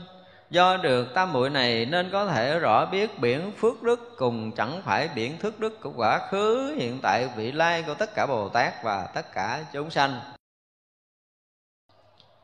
có đầy đủ trí tuệ phật đạo rồi. Vậy mà vẫn còn lễ lại, vẫn còn cúng dường và vẫn còn ngồi trong pháp hội để nghe pháp tiếp. Thật ra vị phật mới có nói gì nói thì vị này cũng hiểu rồi. Nó không phải nói gì mới hơn đâu. Với trí tuệ có đại ngài đại quay quan như những lời thọ ký từ trước đến giờ, thì là tròn đủ trí tuệ phật đạo rồi, không cần phải học thêm. Nhưng mà vì xuất hiện phật trong cõi nước. Cho nên phải đầy đủ những cái nghi thức của một người chưa thành phật. Mặc dầu đủ tất cả trí tuệ phật đạo rồi, nhưng mà về là nguyện về hạnh, có những cái đại hạnh mà phải hộ trì chánh pháp của chư Phật gần gũi lễ lại cúng dường, mà đời này là đang trong cái giai đoạn là thân cận chư Phật gần gũi để lễ lại cúng dường thật ra không cần học gì thêm tới đây không cần học gì thêm nhưng mà phải đủ tất cả những nghi lễ nghi thức để thân cận gần gũi lễ lại cúng dường và và thọ học. Thế như vậy là Đức Phật diễn nói khế kinh giống như trước Thì Ngài vẫn ngồi đó Ngài nghe khế kinh giống như trước Không có khác nhau gì hết. À, Vẫn bình thường học đạo như vậy. Thì như vậy là Ở đây nói Ngài chứng thêm được một tam muội nữa. Tam muội nó tên gì? Đại Phước Đức Phổ An Minh. Tức là phước đức lớn lao vô cùng tận, Rộng khắp, sáng suốt vô cùng tận. Có nghĩa là trí tuệ trùm khắp rồi. Do trí tuệ này là thấy quá khứ của chư đại bồ tát, vị lai của chư đại bồ tát, tu như thế nào có phước, tu như thế nào không có phước, tu như thế nào chứng cái gì và không chứng cái gì, làm cái gì để sanh phước đức và làm cái gì không sanh phước đức. Đó là trí tuệ rất là đặc biệt. Thật ra đạt được cái trí tuệ thiền định như từ trước đến giờ đức phật đã thọ ký rồi á, thì với trí tuệ phương tiện này đủ sức để có thể thấy mọi điều. Ở đây cũng là nói thêm thôi, rõ biết cái biển phước đức cùng không phải phước đức của quá khứ, hiện tại vị lai của chư đại bồ tát. Có nghĩa là tỏ thông tất cả những việc làm chư đại bồ tát khắp mười phương và tỏ thông tất cả những cái hạnh nghiệp của tất cả chúng sanh phải dùng như vậy không? Thấy được là phước đức và không phước đức của quá khứ, hiện tại, vị lai chư đại bồ tát và thấu tột tất cả những cái hạnh nghiệp của tất cả chúng sanh khắp pháp giới mười phương.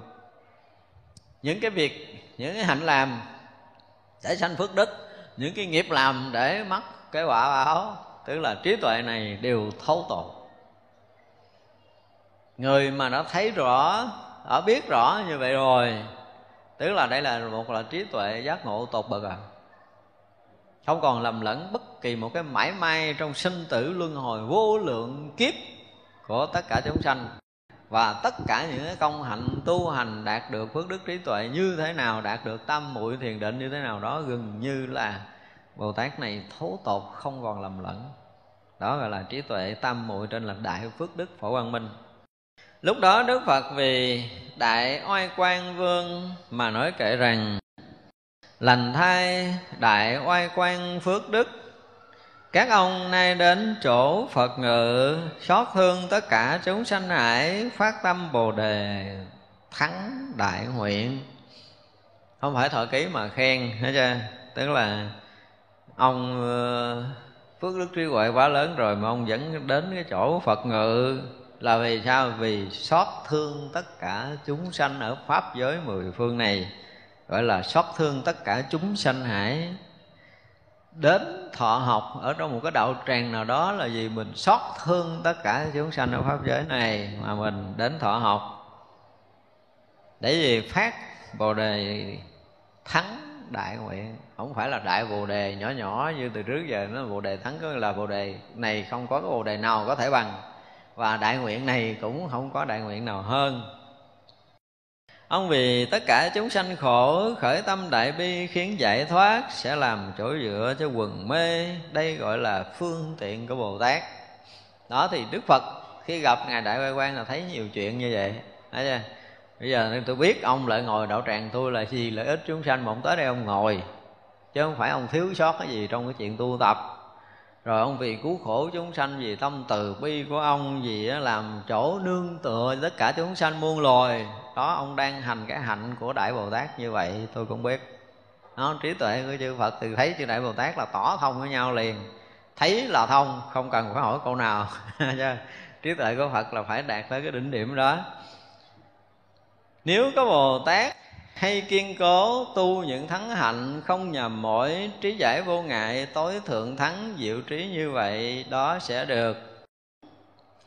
Đó tức là bây giờ đức phật nói là nếu có một cái gì bồ tát nào mà hay kiên cố tức là cái hạnh nguyện độ sanh á, vì chúng sanh mà sẽ trải qua nghìn muôn ức kiếp rồi mà vẫn giữ được cái hạnh nguyện độ sanh như vậy gọi là hạnh nguyện kiên cố không thay đổi bởi thời gian và không gian. Dù trải qua vô lượng, vô số kiếp đi nữa, cái tâm nguyện độ sanh là chưa hề lừa mỏi chút nào, gọi là hạnh nguyện kiên cố.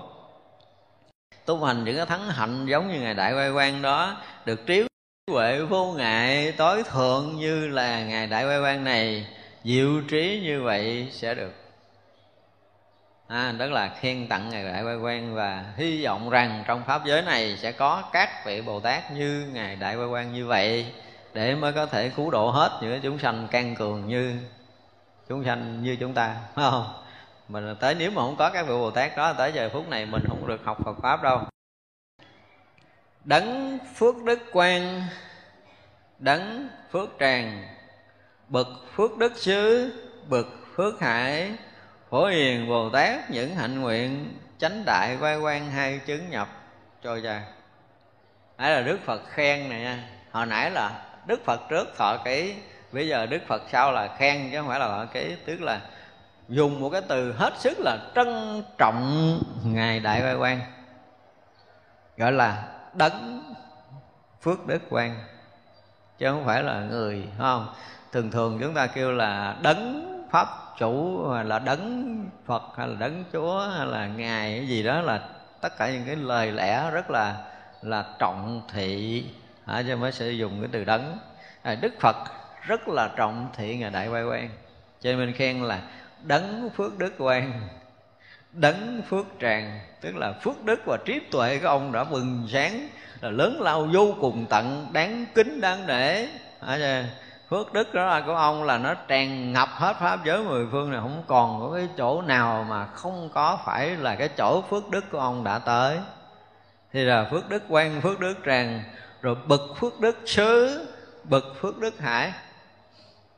Phật mà khen Bồ Tát cỡ tầm này là thôi quá rồi Hồi nãy là Đức Phật trước thọ ký, Bây giờ Đức Phật này khen hết lời rồi.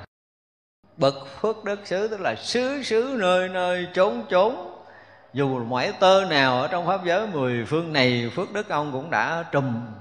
Nói về phước lớn thì gọi là bậc phước hải, tức là phước vô tận, vô biên, không còn chỗ nào. Tức là ngay cả đức phật mà cũng không có cái ngôn ngữ đủ để có thể nói được cái phước đức, cái trí tuệ của ngài đại bai quan đó.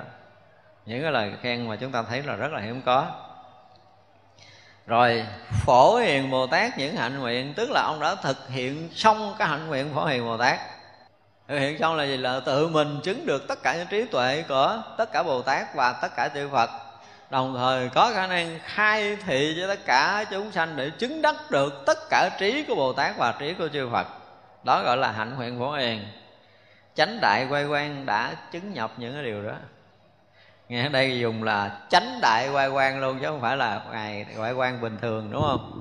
Tức là ngày quay quan đã có tất cả những cái gì mà chư phật cái lời nói này của đức phật tối thắng con đức hải này là lời nói đang hướng về ngài đại quay quan cũng như là hướng về gì? Hướng về công hạnh tu hành của chư phật mười phương. Tức là tôn trọng cái ngài đại quay quan giống như một đức phật rồi, chứ không phải là một người bình thường nữa. Ông đem được nguyện rộng lớn này vào biển bất tư nghì của phật phước hải chư phật vốn vô biên, ông dùng diệu hải đều thấy được. Đó, bây giờ với trí tuệ của đức phật này cũng thấy rõ ràng là ông đem được cái nguyện rộng lớn của chư phật đi phổ độ khắp tất cả chúng sanh trong pháp giới này rồi. Rồi cái biển bất tư nghì trí tuệ của đức phật như thế nào? Phước đức của chư phật lớn ra làm sao? Ông cũng đều sao đều thấy, đều biết, đều hòa nhập, đều tương ưng với cái đó hết. Để giống như đức phật trước thọ ký thôi. Bao như một cách diễn đạt ngôn ngữ khác, ở đây là lời khen chứ không phải thọ ký. Đức phật này không có còn thọ ký nữa. Ông ở trong thập phương quốc độ, đều thấy vô lượng vô biên phật. Chư phật thuở xưa chỗ tu hành, tất cả như vậy ông đều thấy.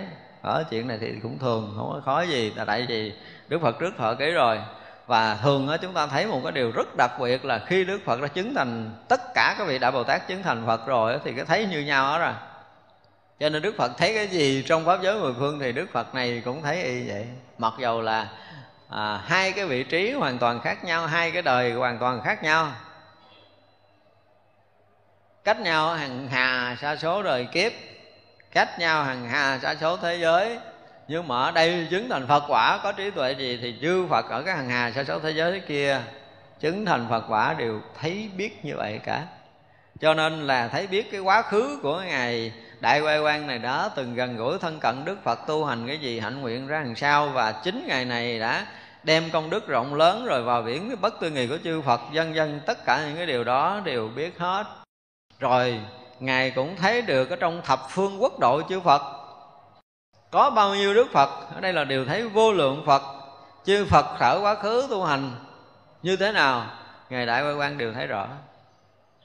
Tức là khi chứng thành phật quả rồi là quá khứ của chư phật đều thấu tột. Nên là chứng được túc mệnh minh à, túc mệnh minh thì không còn chỗ nào không thấy. Thật ra các vị a la hán tại sao mà được gọi là a la hán chúng ta có thể thấy biết được. Tới đây chúng ta thấy biết được rồi thì các vị đại a la hán khi mà nó chứng túc mạng minh á, thì chỉ thấy được cái sinh tử tám muôn bốn vạn kiếp trở lại, đúng không? Cái thứ hai là chỉ thấy được cái sinh tử vô lượng kiếp của chư có tất cả chúng sanh tu hành chứng tới quả a la hán thôi. Hơn quả a la hán là các vị la hán không thấy nổi trừ trường hợp các vị đại bồ tát chứng được trí tuệ phật rồi, thì khi đó mới thấy quá khứ của chư phật nha. Đây cái khác nhau, cái khác nhau về cái túc mạng minh này chúng ta thấy rõ. Cho nên nói là trí tuệ của các vị la hán và phật khác nhau ở chỗ nào? Thì bây giờ chúng ta nói một cái minh gọi là túc mạng minh. Thì đối với chư phật là quá khứ của thập phương tất cả chư Phật tu hành như thế nào độ sanh ra làm sao, thì một người chứng thành Phật quả đều thấy biết tỏ tường. Nếu một vị Bồ Tát nào, một vị la hán nào mà nói được cái quá khứ của chư phật từng mãi mai không thiếu sót, thì vị đó được gọi là gì? Có trí tuệ phật. Chưa đủ trí tuệ phật thì không bao giờ thấy hết cái quá khứ của chư phật tại vì sao?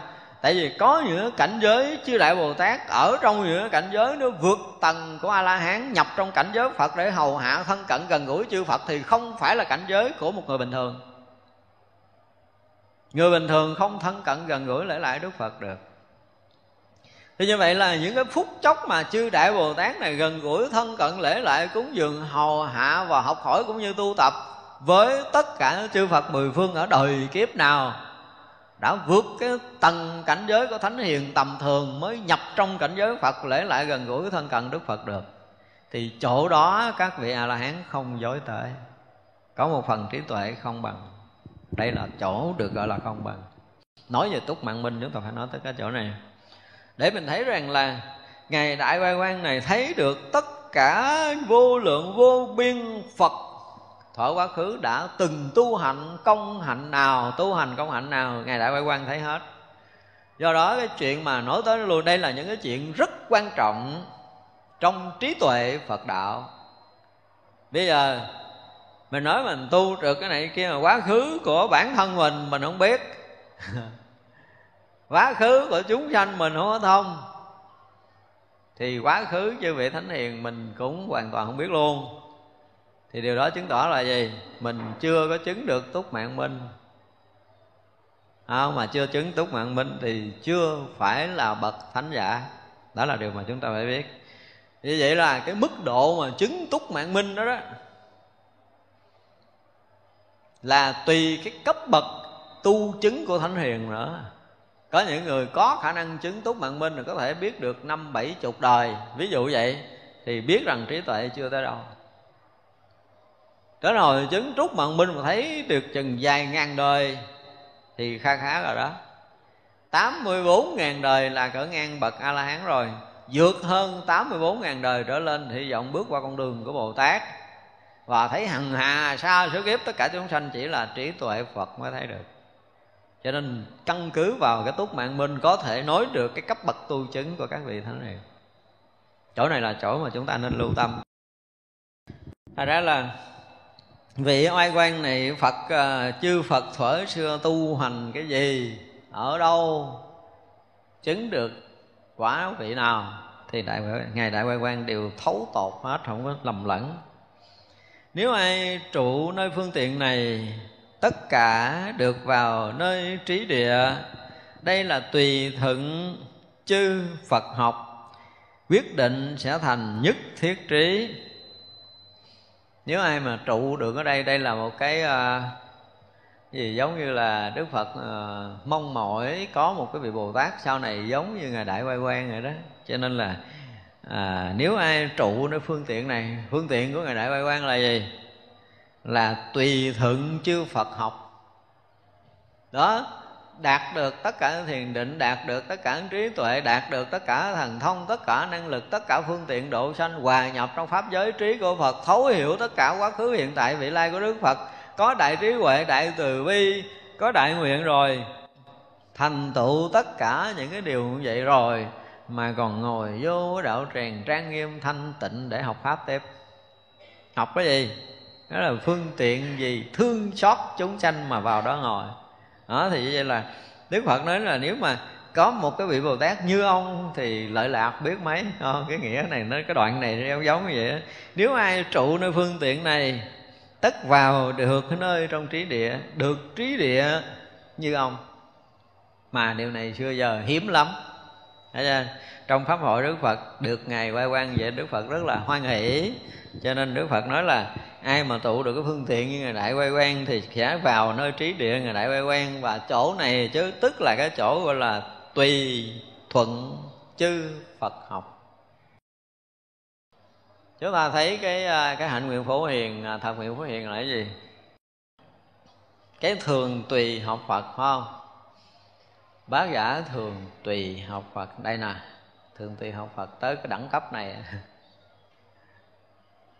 Đương nhiên là khi một người mà đã học phật, đã tu phật rồi thì thời thời khắc khắc thuận thuận, nghịch nghịch đều là bài học của của giác ngộ.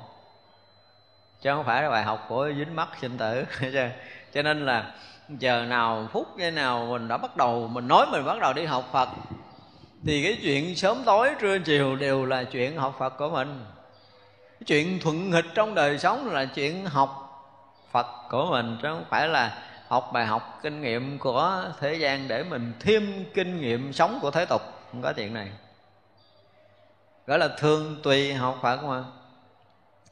Như vậy là tâm đã bắt đầu thắp ngọn đuốc của Phật pháp để mà đi soi gọi trong thế gian này, thì mỗi mỗi đều được soi sáng bởi cái ánh nhìn của Phật đạo. Ví dụ mình ăn bữa nay, mình thấy ngon quá. Là gì? Học được bài học gì? Dính nhiễm dục vị của mình. Đúng không? Mình ăn mình thấy ngon có nghĩa là mình bị dính nhiễm. Mình phải học ra chứ, không lẽ mình ăn ngon cái mình thấy đi đâu cũng khen bữa ăn ngon ngon quá mà mình không biết là mình đã bị dính nhiễm. Thì không phải là thường tùy học Phật. Khi thường tùy học Phật là mình nhiễm cái mình biết chứ. À bữa nay tôi ăn nè, cái vị này làm cho tôi nhiễm nè phải học ra bài học dính nhiễm của mình chứ. Gọi là thường tùy học học Phật. À, này ngon quá ăn nhiều quá cái phát ách tới lúc đó nằm thở rồi hồi khỏe khỏe thấy tại tôi ăn nhiều quá tôi mệt thì lúc đó mới học ra là muộn rồi. Không? Vừa ăn ngon mình dính nhiễm rồi mình phải học là bắt đầu thấy rõ ràng là dục vị của mình vẫn còn nặng nề quá. Cho nên chậm là mình bị bị nhiễm mình phải học ra. Nó gọi là thường tùy học phật nhưng đây cái kiểu học của thánh hiền thì nó rất là khác. Vì sao? Vì á, trí tuệ đủ rồi, người ta không có mất thời gian. Nhưng mà nếu như ở cõi nước này mà nói có một đức phật xuất hiện một vị đại bồ tát mà không tới đó vào đạo tràng để ngồi nghe pháp, thì không phải là tinh thần hộ pháp của một cái vị giác ngộ. Nghĩa là cái những cái mà chúng ta đã học rồi trong cái cái cái tinh thần à, của bồ tát đạo, có tinh thần gọi là hộ đạo tràng. Thì những cái điều của những cái vị đang giảng thuyết, có khi mình đã xong rồi. Thậm chí là ngồi nghe để coi có ông nói sai mới mốt điều chỉnh lại nữa, chứ không phải tới đó ngồi để nghe pháp nó không chừng. Nhưng mà vẫn ngồi trang nghiêm như là một người học trò, để ngồi. Đó gọi là cái gì? Tùy thuận chư phật học là như vậy đây là một điều rất là khó, một hạnh nguyện rất là khó làm. Hết bản ngã rồi mới làm được chuyện này. Chứ còn bản ngã là thấy mình hay, thấy mình đúng, thấy mình giỏi là không còn học nữa. Học ba lớn ba láo thì không biết mình học tới đâu. Nhưng bây giờ bữa nay mình thấy mình ngon rồi, không cần đi học nữa. Hãy giờ thấy ngon rồi, không cần tu nữa, thì phải coi chừng. Coi hạnh nguyện của ngài đại quay quan này, đã được đức phật thọ ký như vậy rồi có được những thần thông, những trí tuệ, những cái sở chứng sở đắc như vậy rồi, có những cái năng lực thiền định để đủ chuyển hóa tất cả chúng sanh muôn loài rồi. Vậy mà đức phật thuyết pháp vẫn ngồi nghe như một học trò ngoan. Đó là một điều rất là đặc biệt. Như vậy là đức phật này nói là nếu mà có chúng sanh mà tùy thuận phật học như vậy là quyết định sẽ thành nhất thiết trí à. Được như ông sẽ được thành phật á. Có nghĩa là đức phật này cũng mơ ước có một vị bồ tát thứ hai không? Ờ, hy vọng rằng trong pháp giới mười phương thì có bồ tát thứ hai giống như ngài đại quay quan vậy để có thể chứng đắc được phật quả tiếp tục. Ông ở trong tất cả sát hại vi trần kiếp hải, tu các hạnh, tất cả như lai những đại hải, ông đều đã học sẽ thành phật. Tứ đức phật này nó thấy là vị đại quay quan này gần như là ở chỗ đức phật nào cũng có mặt đạo tràng nào có đức phật cũng xuất hiện. Tu tập à, trải qua à, bao nhiêu sát hải vi trần số kiếp, cũng đã từng thân cận gần gũi chư Phật có tu tập rồi. Và tất cả những cái hạnh hải của chư Phật ở mười phương ông cũng có luôn. Phật có gì ông có đó, Phật chứng gì ông chứng đó, Phật ở chỗ nào ông ở chỗ đó. Rồi khắp pháp giới mười phương là chỗ nào có Phật là có, ngài đại quay quan này đó là cái ý ngày này muốn nói, cho nên là ừ, cái gì Đức Phật có là ông có, cái gì chứ Đức Phật chứng rồi ông đứa chứng rồi. Ông đều học tất cả những điều của đức phật đã học. Ông hành tất cả những điều đức phật đã hành. Ông chứng tất cả những điều đức phật đã chứng. Đó, vậy mà ông còn tới đây, ông còn ngồi ông học phật với tôi nữa. Ý là ngày về. Đức Phật muốn nói vậy có nghĩa là trọn công đức rồi. Thì cái việc học Phật của ông là vì lợi ích chúng sanh thôi, chứ không phải vì bản thân mình nữa như ông đã thấy trong mười phương, tất cả sát hại rất nghiêm tịnh cõi ông nghiêm tịnh cũng như vậy, vô biên nguyện lớn đều sẽ được đó, bây giờ ông thấy là trong mười phương pháp giới này, tất cả những cái sát hại thanh tịnh của chư Phật đã có gọi là cõi giới thanh tịnh của chư Phật thì đúng không? Phải chưa? Cõi giới chư Phật trang nghiêm và thanh tịnh như thế nào? Ở khắp pháp giới mười phương nào mà có sự trang nghiêm thanh tịnh như cõi giới trang nghiêm thanh tịnh của chư Phật thì sao? Thì cái cõi của ông cũng trang nghiêm thanh tịnh như cõi của Phật không có khác gì. Tức là bây giờ hiện cái cõi nước ra luôn rồi. À, mặc dù là còn ở đây ở trong cái pháp hội của đức phật ở đây nhưng mà người này đã có cái cõi nước của mình rồi trang nghiêm thanh tịnh như cõi nước, trang nghiêm thanh tịnh của chư phật mười phương không khác rồi. Đó, khi mọi người mà thành phật có đất của họ, có đất của rõ ràng, đúng không? Giống như người có phước là tự động họ có một cái nơi để họ có thể dựng lập đạo tràng giáo hóa chúng sanh. Thì như vậy là chư Phật cũng vậy thôi, chư Bồ Tát cũng vậy. Khi mà cái phước đức và trí tuệ họ đã kết tụ đủ để cho họ trong đời đó họ dựng lập đạo tràng thì tự động là tất cả những duyên lành đủ để cho họ có thể dựng lập đạo tràng giáo hóa chúng sanh. Khi một đức phật thành phật thì một cái cõi phật của họ hiện ra đúng với cái tâm nguyện mà họ đã tu hành trải qua hàng hà sa số kiếp đó. Thì như vậy là ngài đại quan đã hiện cõi nước của mình, tương đương với cõi nước của chư phật mười phương, trang nghiêm thanh tịnh của chư Phật mười phương. Ở cõi nước nào thì ngài Đại Bái Quan cũng đã bắt đầu hiện ra cõi nước đó như cõi nước của chư Phật mười phương, không thiếu sót rồi. Đã cho hồi nãy Đức Phật hồi nãy là thọ ký thành Phật, Đức Phật bây giờ thấy luôn tới cõi nước của ngài Đại Bái Quang. À, cái cõi của ngài Đại Bái Quang để mà độ sanh như thế nào, cõi Phật của ngài Đại Bái Quang như thế nào là Đức Phật này thấy rõ. Nay đây chúng hội đạo tràng này Nghe ông phát nguyện đều mừng rỡ Đều vào nguyện lớn của Phổ Hiền Phát tâm hồi hướng Bồ Đề Đạo. Tức là cái ờ, cái cái nguyện của ờ, Ngài Đại Quay Quan là gì? Là tu cái hạnh của Ngài Phổ Hiền, đúng không? Mà một người Bồ Tát mà phát nguyện tu theo hạnh nguyện của Ngài Phổ Hiền Là đại hạnh Nhưng mình phải hiểu được cái hạnh của Ngài Phổ Hiền tới cái bậc nào để mình mới có thể phát nguyện được mà muốn hiểu được cái hạnh của ngài phổ hiền tới cái bậc nào là mình phải có trí tuệ nào mới được trí tuệ thường thường nói cho cái hạnh phổ hiền chúng ta không biết. Bây giờ mình có thể mình thấy người làm việc thiện thì nói là người đó là thiện nguyện, thiện nghiệp. Chứ chưa chắc đó là hạnh của ngài phổ hiền, tại vì họ đâu có hiểu hạnh phổ hiền là cái gì. Khi mà hiểu hết cái hạnh phổ hiền rồi, thì tất cả cái việc lợi ích chúng sanh đều là hạnh nguyện của ngài phổ hiền và lợi ích đó để làm gì? Lợi ích đó để chuyển hóa chúng sanh được giác ngộ giải thoát chứ không phải là lợi ích để thỏa mãn cái vật chất ở thế gian. Chúng ta nên thấy điều này. Đó, cho nên nếu như một người bồ tát mà làm một cái việc thiện để lợi ích ai đó ở đâu đó ở cái chốn nào đó một cái việc gì dù nhỏ dù lớn nếu không hồi hướng về đạo quả vô thượng chánh đẳng chánh giác thì sao? Thì đó không phải là phật sự phật hạnh theo nghĩa của kinh quan nghiêm này. Làm cái việc gì ở đâu không biết. Dù rất nhỏ, chúng ta cũng phải biết hồi hướng về đạo quả vô thượng chánh đẳng chánh giác. Giúp người ta, nguyện người ta sẽ chuyển tâm quay về với đạo giác ngộ, đạo bồ đề. Chứ không phải giúp để cho họ ăn ngon, họ ngủ yên, không có phải giúp như vậy. Dù mình không nói ra ngoài miệng, nhưng mà sâu trong thâm tâm mình mình muốn cho người ta được giác ngộ, giải thoát, thì mình bắt đầu khởi phương tiện. Còn không có cái đó trong thâm tâm, phương tiện gì cũng không phải là phật phương tiện, không phải là phương tiện của phật. Đó là điều mà chúng ta phải biết. Thành ra ở đây, ngài ở chúng hội ở trong đạo tràng này, đều thấy ngài đại quay quan phát nguyện đó nguyện để độ tận chúng sanh muôn loài đạt được tất cả những trí tuệ của chư bồ tát và chư phật đạt.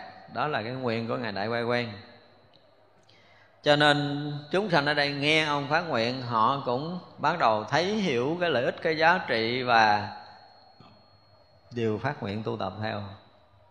Không một đại chúng mà phát nguyện tu hành phổ hiền là cái cái thế giới này nó sáng rực luôn á. Tại vì hiểu thấu được cái hạnh nguyện của ngài phổ hiền là một trí tuệ lớn lao vô cùng.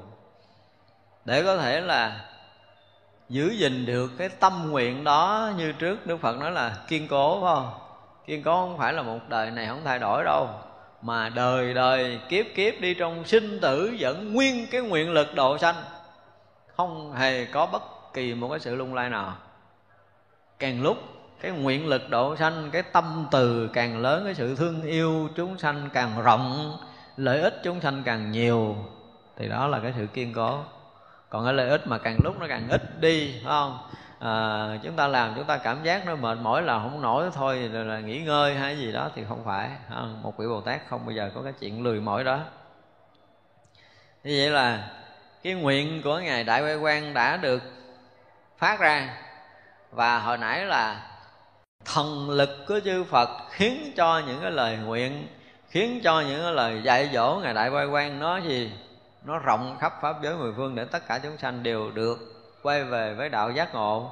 Thì ở đây Đức Phật cũng thấy rõ ràng lời nguyện này ngài đại quay quan làm cho chúng sanh phát tâm bồ đề, rồi phát đại nguyện của ngài phổ hiền và hồi hướng đạo quả vô thượng chánh đẳng chánh giác rồi. Vô biên quốc độ trong mỗi cõi đều vào tu hành trải kiếp hải bởi những nguyện lực được viên mãn, phổ hiền bồ tát tất cả hạnh. Ở đây, nếu mà đọc thường thường, chúng ta không thấy được cái điều này. Chúng ta thấy là vô biên quốc độ trong mỗi cõi, chúng ta nghe rõ rồi nha. Đều vào tu hành trải hải kiếp tức là vô biên, vô lượng, tất cả những cõi nước trang nghiêm, thanh tịnh của chư Phật và chư Đại Bồ Tát đó. Đều là do cái công đức tu hành nó trải qua vô biên, vô lượng, vô số kiếp mà ra. Tại ra mỗi một cảnh giới của một vị Bồ Tát, Có một Đức Phật, Đều do một công hạnh và công đức tu hành. Rồi gì nữa? Bởi những quyền lực đã được viên mãn. Ví dụ như một Đức Phật phát nguyện là Khi tôi được thành Phật Thì cõi nước của tôi không có gò nõng, Không có cao thấp Thấy chưa? Như cõi mình á Thì có núi rồi có sông, có rạch Rồi chỗ cao, chỗ thấp, chỗ gò, chỗ trũng đúng không? Thì có một vị Bồ Tát không có thích cái cõi nước như vậy Không thích cõi nước như vậy và phát nguyện là Nếu mà tôi thành Phật thì cõi nước của tôi rộng vô lượng vô biên Mà không có gò nõng. Có gò nóng nó bằng phẳng đi xe cái đường nào nó cũng tráng liền giống như đường trắng nhựa không bao giờ đi bị dòng sóc chúng sanh nhắm mắt đi cũng không bị dốc té nữa. Ví dụ vậy đó cũng là một cái lời phát nguyện. Như vậy là phát nguyện vậy cho tới một cái công đức của mình được thành tựu viên mãn kể từ ngày phát nguyện đó thì trải qua vô lượng vô biên vô số kiếp về sau công hạnh đã thành tựu rồi thì khi mà chứng thành Phật thì cõi nước của mình bằng phẳng và thanh tịnh tuyệt đối. Không có mũi mồng à, cho muốn ngồi thiền ở chỗ nào cũng là mát mẻ cũng là thanh tịnh không bị rùi bu kiến độ không bị mũi cắn. Không? Có nhiều người hả đang ngồi thiền cái bị mũi chích cái phát nguyện liền. Nguyện liền phải không? Con nguyện tu hành từ đây cho tận kiếp chị lai tới cái cõi mà ta con chứng thành phật là không có con mũi nào vô trong đó. Đó thì vậy là mỗi một cái cõi nước ở mười phương này được trang nghiêm thanh tịnh kiểu gì thì do cái tâm nguyện của vị bồ tát bắt đầu phát khởi tu hành. Và trong cái giai đoạn mà kể từ lúc mà phát khởi cái tâm nguyện tu tập rồi á, thì các vị đều tinh tấn tu hành giữ cái tâm mình rất là thanh tịnh để theo cái nguyện cái hạnh đó mà tu tập cho tới một ngày thành tựu viên mãn tất cả những cái nguyện của mình thì liền hiện ra một cõi nước trang nghiêm thanh tịnh giống như cái nguyện lực của chính mình đã phát. Này, thí giờ dễ thôi, giống như bây giờ mình ở nhà đi, phải không? Ở gia đình mình nó tự nhiên mình cũng mơ ước là mình có cái nhà, kiểu đó. Rồi mình cũng vận dụng, mình cũng làm ăn, mình cũng dành dụng ít tiền tới hồi mình có tiền đủ để mình cất cái nhà. Đúng theo ý mình, cái mình dựng cái nhà theo cái ý của mình. Đó đó là nói chuyện của một cái nhà nhỏ, đúng không? Bây giờ nói chuyện lớn hơn là của thế giới này. Thế giới này thì không ai có cái tâm nguyện làm đẹp cái thế giới này đâu. Nhưng mà lỡ có vị bồ tát này, nào đó mà có năng lực quá lớn tới thấy cái cõi giới này nó lộn xộn mà chúng sanh nó phiền loạn đủ thứ, thì vị bồ tát đó phát nguyện thì nó làm cho thế giới này được thanh bình, tất cả chúng sanh này được thương yêu nhau, sống một cái đời sống bình đẳng, tuyệt đối để có thể giúp đỡ, dìu dẫn với nhau để mà tu tập giác ngộ giải thoát nhưng mà phát nguyện đó rồi thì tu tập một thời gian cái này tới thế giới khác như vậy cho thế giới này sửa không được. Thế giới này tới giai đoạn tới giai đoạn loạn ly của nó rồi thì rất là khó mà có thể chỉnh đốn. Đó, cho nên mặc dù có phát nguyện đó phát tâm đó gì thấy cái loạn của chúng sanh trong một cái thế giới như vậy cho nên mình phát nguyện là khi mà mình đã thành phật một cõi giới nào đó thì tất cả chúng sanh đều là những người có trí tuệ để thấu hiểu thương yêu thông cảm tương thông để dìu dẫn với nhau tiến hóa tu tập. Chứ không có cái chuyện mà hơn thua gạt gẫm lừa lọc cướp bóc với nhau như cái thế giới này nữa. Ví dụ vậy. Thì như vậy là cái tâm nguyện phát nguyện như vậy để rồi tu hành nó làm cho tâm mình không còn có cái chuyện giết chóc hơn thua ganh tị nhỏ nhen nữa. Lần lần lần, lần những cái công hạnh tu hành mình được thành tựu thành tựu thành tựu nó sẽ kết nối được để hình thành một cái thế giới giống như tâm nguyện của mình. Đó là là cái đoạn, cái ý của đoạn này, tức là vô biên quốc độ trong mỗi cõi đều vào tu hành, trải kiếp hải, tức là thấy như vậy nó muốn thành, hình một cái cõi trang nghiêm thanh tịnh là trải qua nhiều lắm cái kiếp tu hành, chứ không phải một kiếp mà được. Tu rất là lâu và rất là khó nhọc đã trải qua vô lượng vô biên những cái khó khăn, thử thách để mà thành hình. Ví dụ như chúng ta ở trong cái cõi này thôi. Nếu như chúng ta trải qua một cái chuyện khó khăn, mà chúng ta liền phiền hà, thì nó sẽ hình thành cái cõi nước của mình một cái núi lửa. Để cho mốt mình tới cái cõi nước nó núi lửa nó phóng lên, nó đốt mình lại. Đấy cho nên bây giờ muốn hình thành một cái cõi nước thanh tịnh của mình, dù có khó khổ, dù có bị hà hiếp, dù có bị quan trái cỡ nào để nữa, mình cũng vẫn giữ được cái lòng yên ổn, thanh tịnh của mình. Tức là giữ được cái cõi tâm thanh tịnh để hình thành cõi nước thanh tịnh ở trong tương lai của chính mình. Nếu mình muốn cõi nước mình yên ổn, thanh tịnh, thì vậy là mình không có gây xáo trộn cái cõi tâm mình bây giờ. Tức là không có tạo nhân để hình thành một cái cõi nước ở mai kia chứ nếu không cái tâm chúng ta xáo động tùy à, tùy mức độ xáo động tâm của mình mà mình hình thành cái cõi nước xáo động giống như vậy. Tùy cái mức độ thanh tịnh tâm của một vị bồ tát thì nó sẽ hình thành một cái sự trang nghiêm theo sự thanh tịnh đó. Đó thì cõi nước nào được hình thành do tâm của vị đó. Như là khi mà chúng ta đã kết cái nghiệp chúng ta tương ưng với một cõi nước nào thì chúng ta sẽ đến sinh hoạt tu tập sinh sống ở cõi nước đó tương ưng với tâm của mình. Cho nên các vị bồ tát đã trải qua quá nhiều cái cảnh giới tu hành thanh tịnh rồi. Phát tâm, phát nguyện, lợi ích chúng sanh quá nhiều. Những cái hạnh tu hành hết sức là đẹp đẽ, trang nghiêm. Cho nên những cõi nước hiện ra rất là trang nghiêm, đẹp đẽ. Cho nên là ở đây chư Phật nói là cái tâm của ông như vậy, nó sẽ hiện cõi nước như vậy thì đó là những cái nguyện lực thành tựu của chư Bồ Tát để hình thành tất cả cõi nước mười phương. Và gì? Hạnh nghiệp của tất cả chúng sanh cũng hình thành tất cả cõi nước của mười phương. Đó, bây giờ hạnh nghiệp của mình cũng sẽ hình thành một cõi nước. Và cái hạnh nguyện của Bồ Tát cũng hình thành một cõi nước. Hai cõi nước khác nhau, một cõi nước thanh tịnh và một cõi nước loạn ly, đúng không? Chư Phật tử trong đạo tràng Mani Noa Chi Luân, Sau đó lại có Phật xuất hiện hiệu là Danh Sưng Phổ Văn Liên Hoa Nhãn Tràng. Đại Quay Quang Vương Băng trong thời kỳ này. Rồi sanh tại tịch tịnh bủ cung trong thiên thành trên núi tu di làm đại thiên viên vương hiệu là ly cấu phước đức tràng.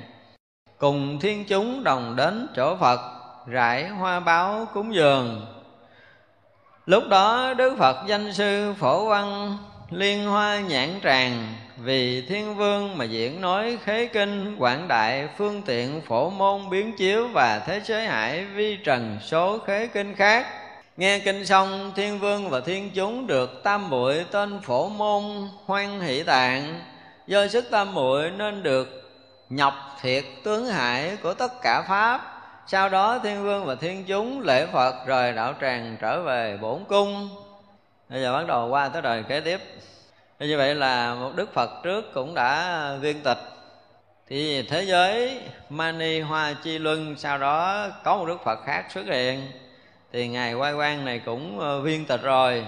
Và viên tịch rồi thì lại sanh trong cái à, à, tịch tịnh bủ cung trong cung thiên thành trên núi tu di.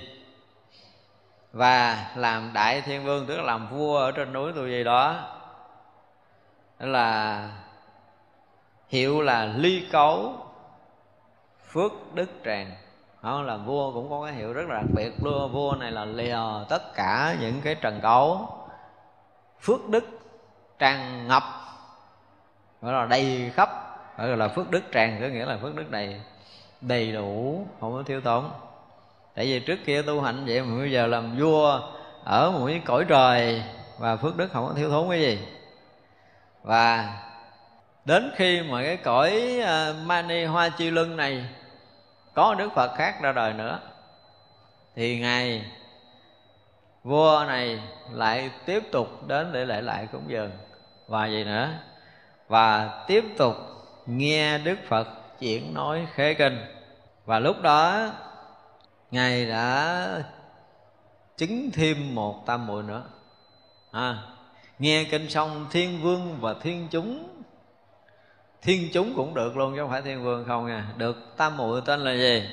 Phổ môn hoan hỷ tạng tức là khai mở cái cửa ngõ hoan hỷ. Sau khi nghe, chết rồi, tái lai ở một cõi nước khác, có đức phật xuất hiện, quay trở lại để lại lại cúng dường nghe pháp. Thì đều được gì? Đều được đại hoan hỷ.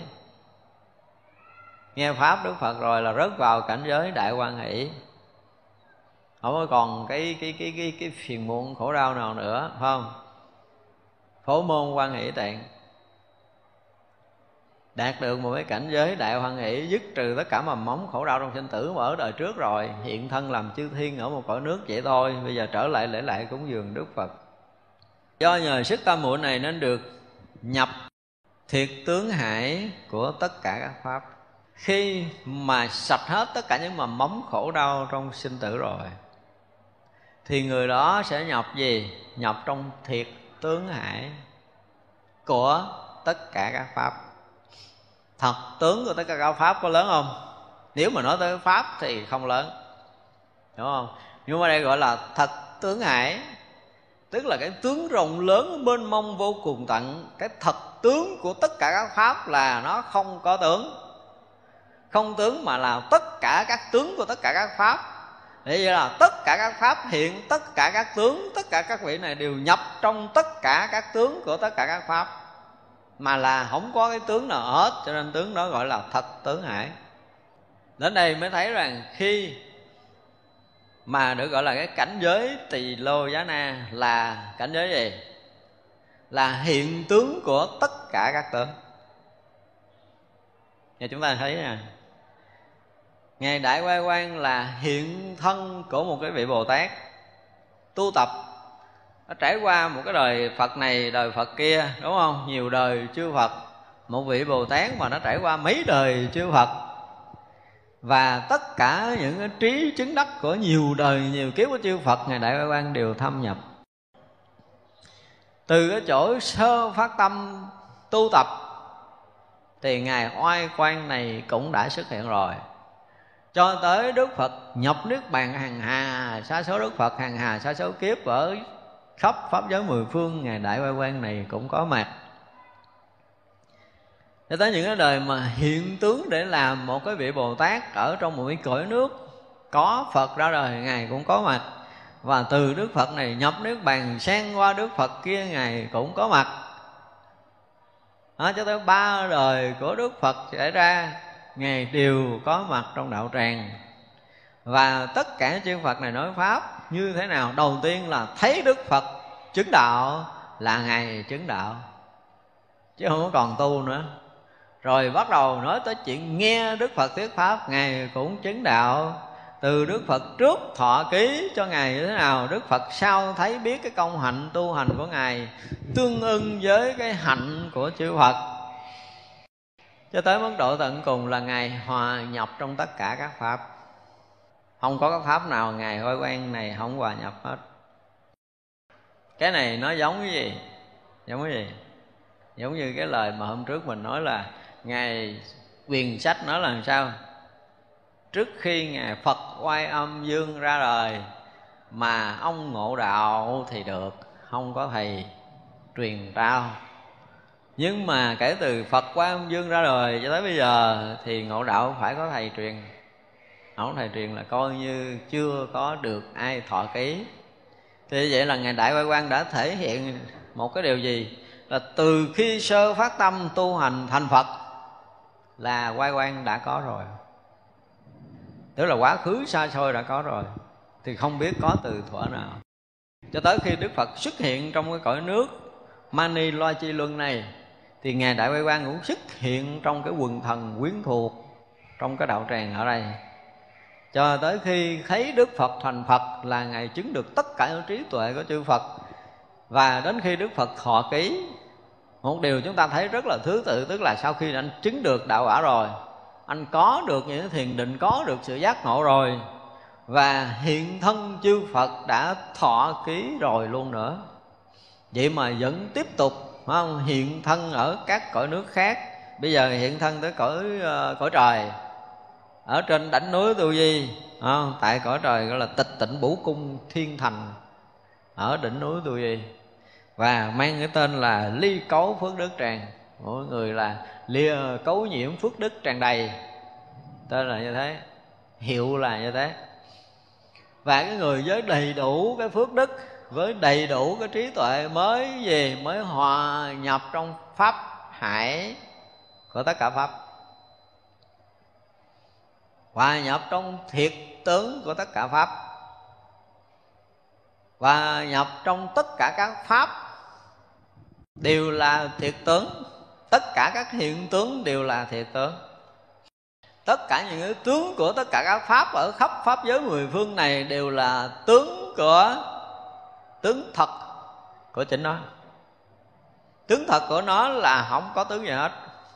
Đó là cảnh giới tỳ lô giá na cảnh giới tỳ lô giá na là một cảnh giới hòa quyện trong thật tướng của tất cả các pháp. Cho nên sau này mình sẽ hiểu về cảnh giới tỳ lô giá na là cái gì. Tỳ lô giá na là một cảnh giới tuyệt tất cả những cảnh giới, tức là nó không có cảnh giới nào, mà là hòa nhập trong thật tướng của tất cả các cảnh giới. Phủ khắp pháp giới mười phương này, nơi nơi chốn chốn là tỳ lô giá na phật hiện tỳ lô giá na cảnh giới hiện hữu hiện tiền. À, phút chốc mà chúng ta đang hiện tiền ở đây là phút chốc chúng ta đang hiện hữu trong cảnh giới tỳ lô giá na. Nhưng mà cảnh giới tỳ lô giá na hiện ở đây là hiện trong tất cả cái đang hiện. Không thiếu sót trong đó có mình. Ngược lại mình cũng đang hiện trong cảnh giới tỳ lô giá na không hề có một cái sự thiếu sót nào chúng ta đang hòa quyện trong cảnh giới tỳ lô giá na. Thì đây là thật tướng của của vạn pháp, của tất cả các pháp. Mà cái tướng thật của tất cả các pháp là hiện cái gì? Hiện hữu cái vô tưởng. Chúng ta đang hiện ở đây, nếu như với cái trí tuệ thực của mình mình đang thấy, bằng cái thấy không phải là thân căn, thì chúng ta đang hiện cái tướng vô tưởng tướng vô tướng là không phải tất cả những tướng chúng ta đang thấy mà là tất cả các hiện tướng chúng ta đang thấy là đang hiện cái tướng vô tướng đó. Đó là cảnh giới tỳ lô cho nè đó là phẩm tỳ lô cho nè có nghĩa là Tỳ lô giá na là hiện trong tất cả các thật tướng của các pháp. Mà tướng các pháp thì tướng nào là tướng thật, tướng nào là tướng không thật? Tướng nào là tướng thật? Tướng đồng hồ, tướng hoa, tướng lá, tướng bông này là thật hay là không thật. Chúng ta học lâu nay giờ tướng này, tướng thật hay tướng giả? Bây giờ hết giáo nói rồi không? Tất cả những hiện tướng đều là thật tướng.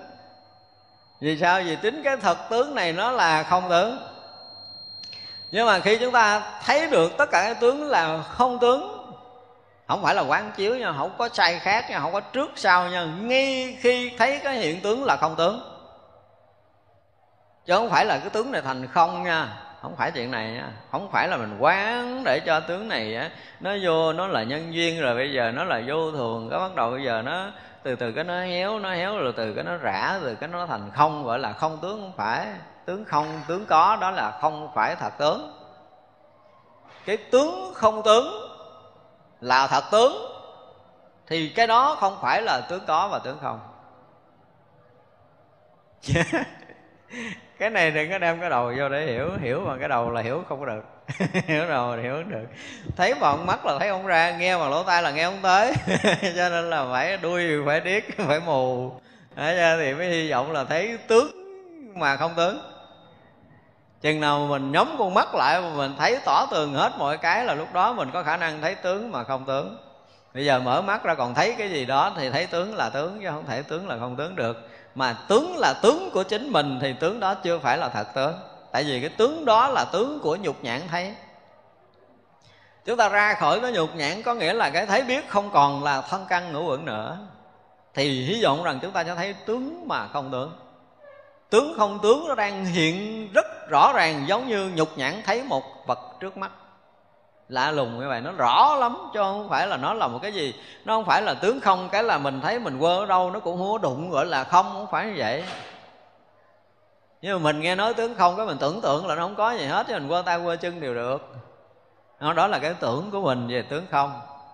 Còn cái không tướng là cái không phải tướng không. Cái tướng không không phải là không tướng. Nó khác nhau nó khác nhau. Cái không tướng nó không phải là tướng không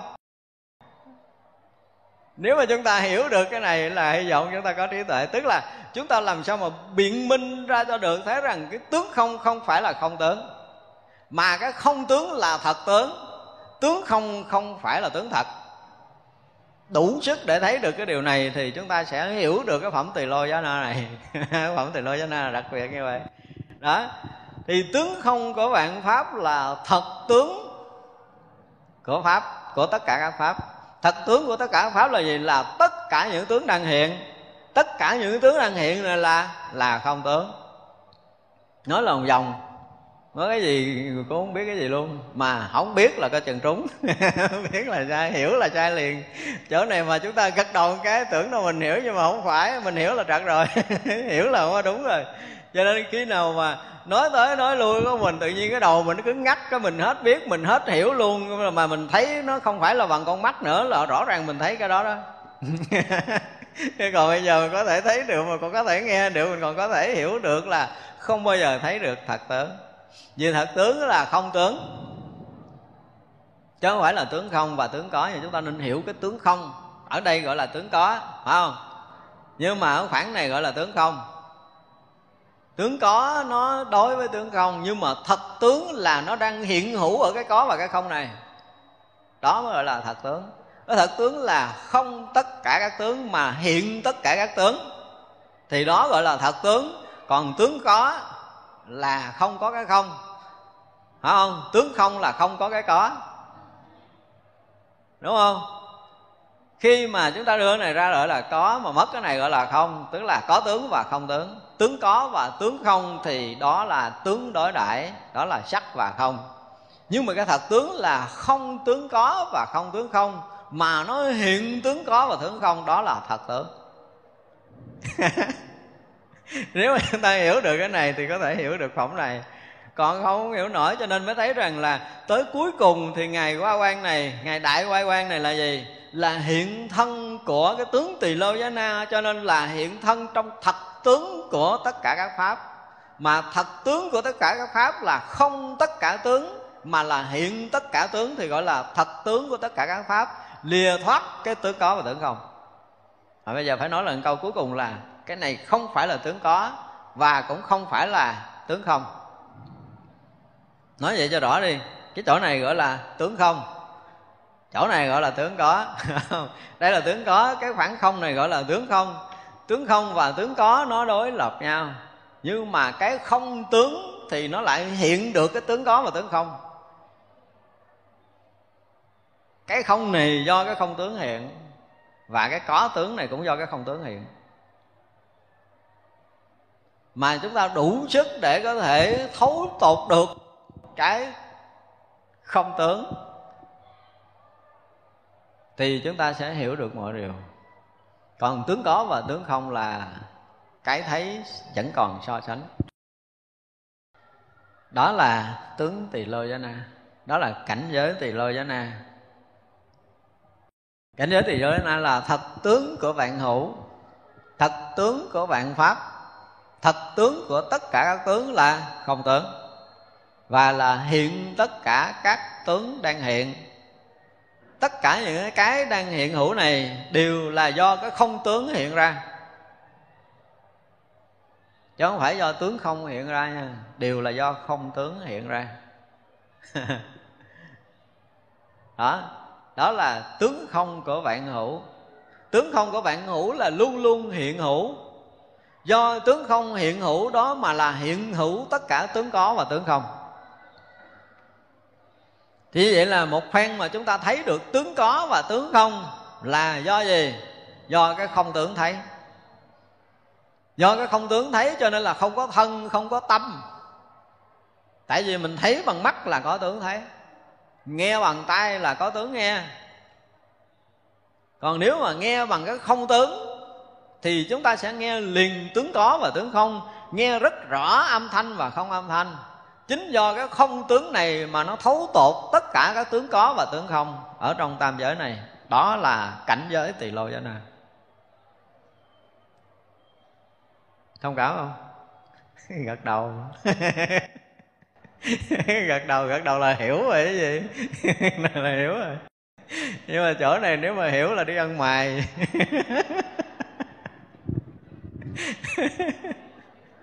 cảnh giới thì lô na không dành cho cái đầu để hiểu.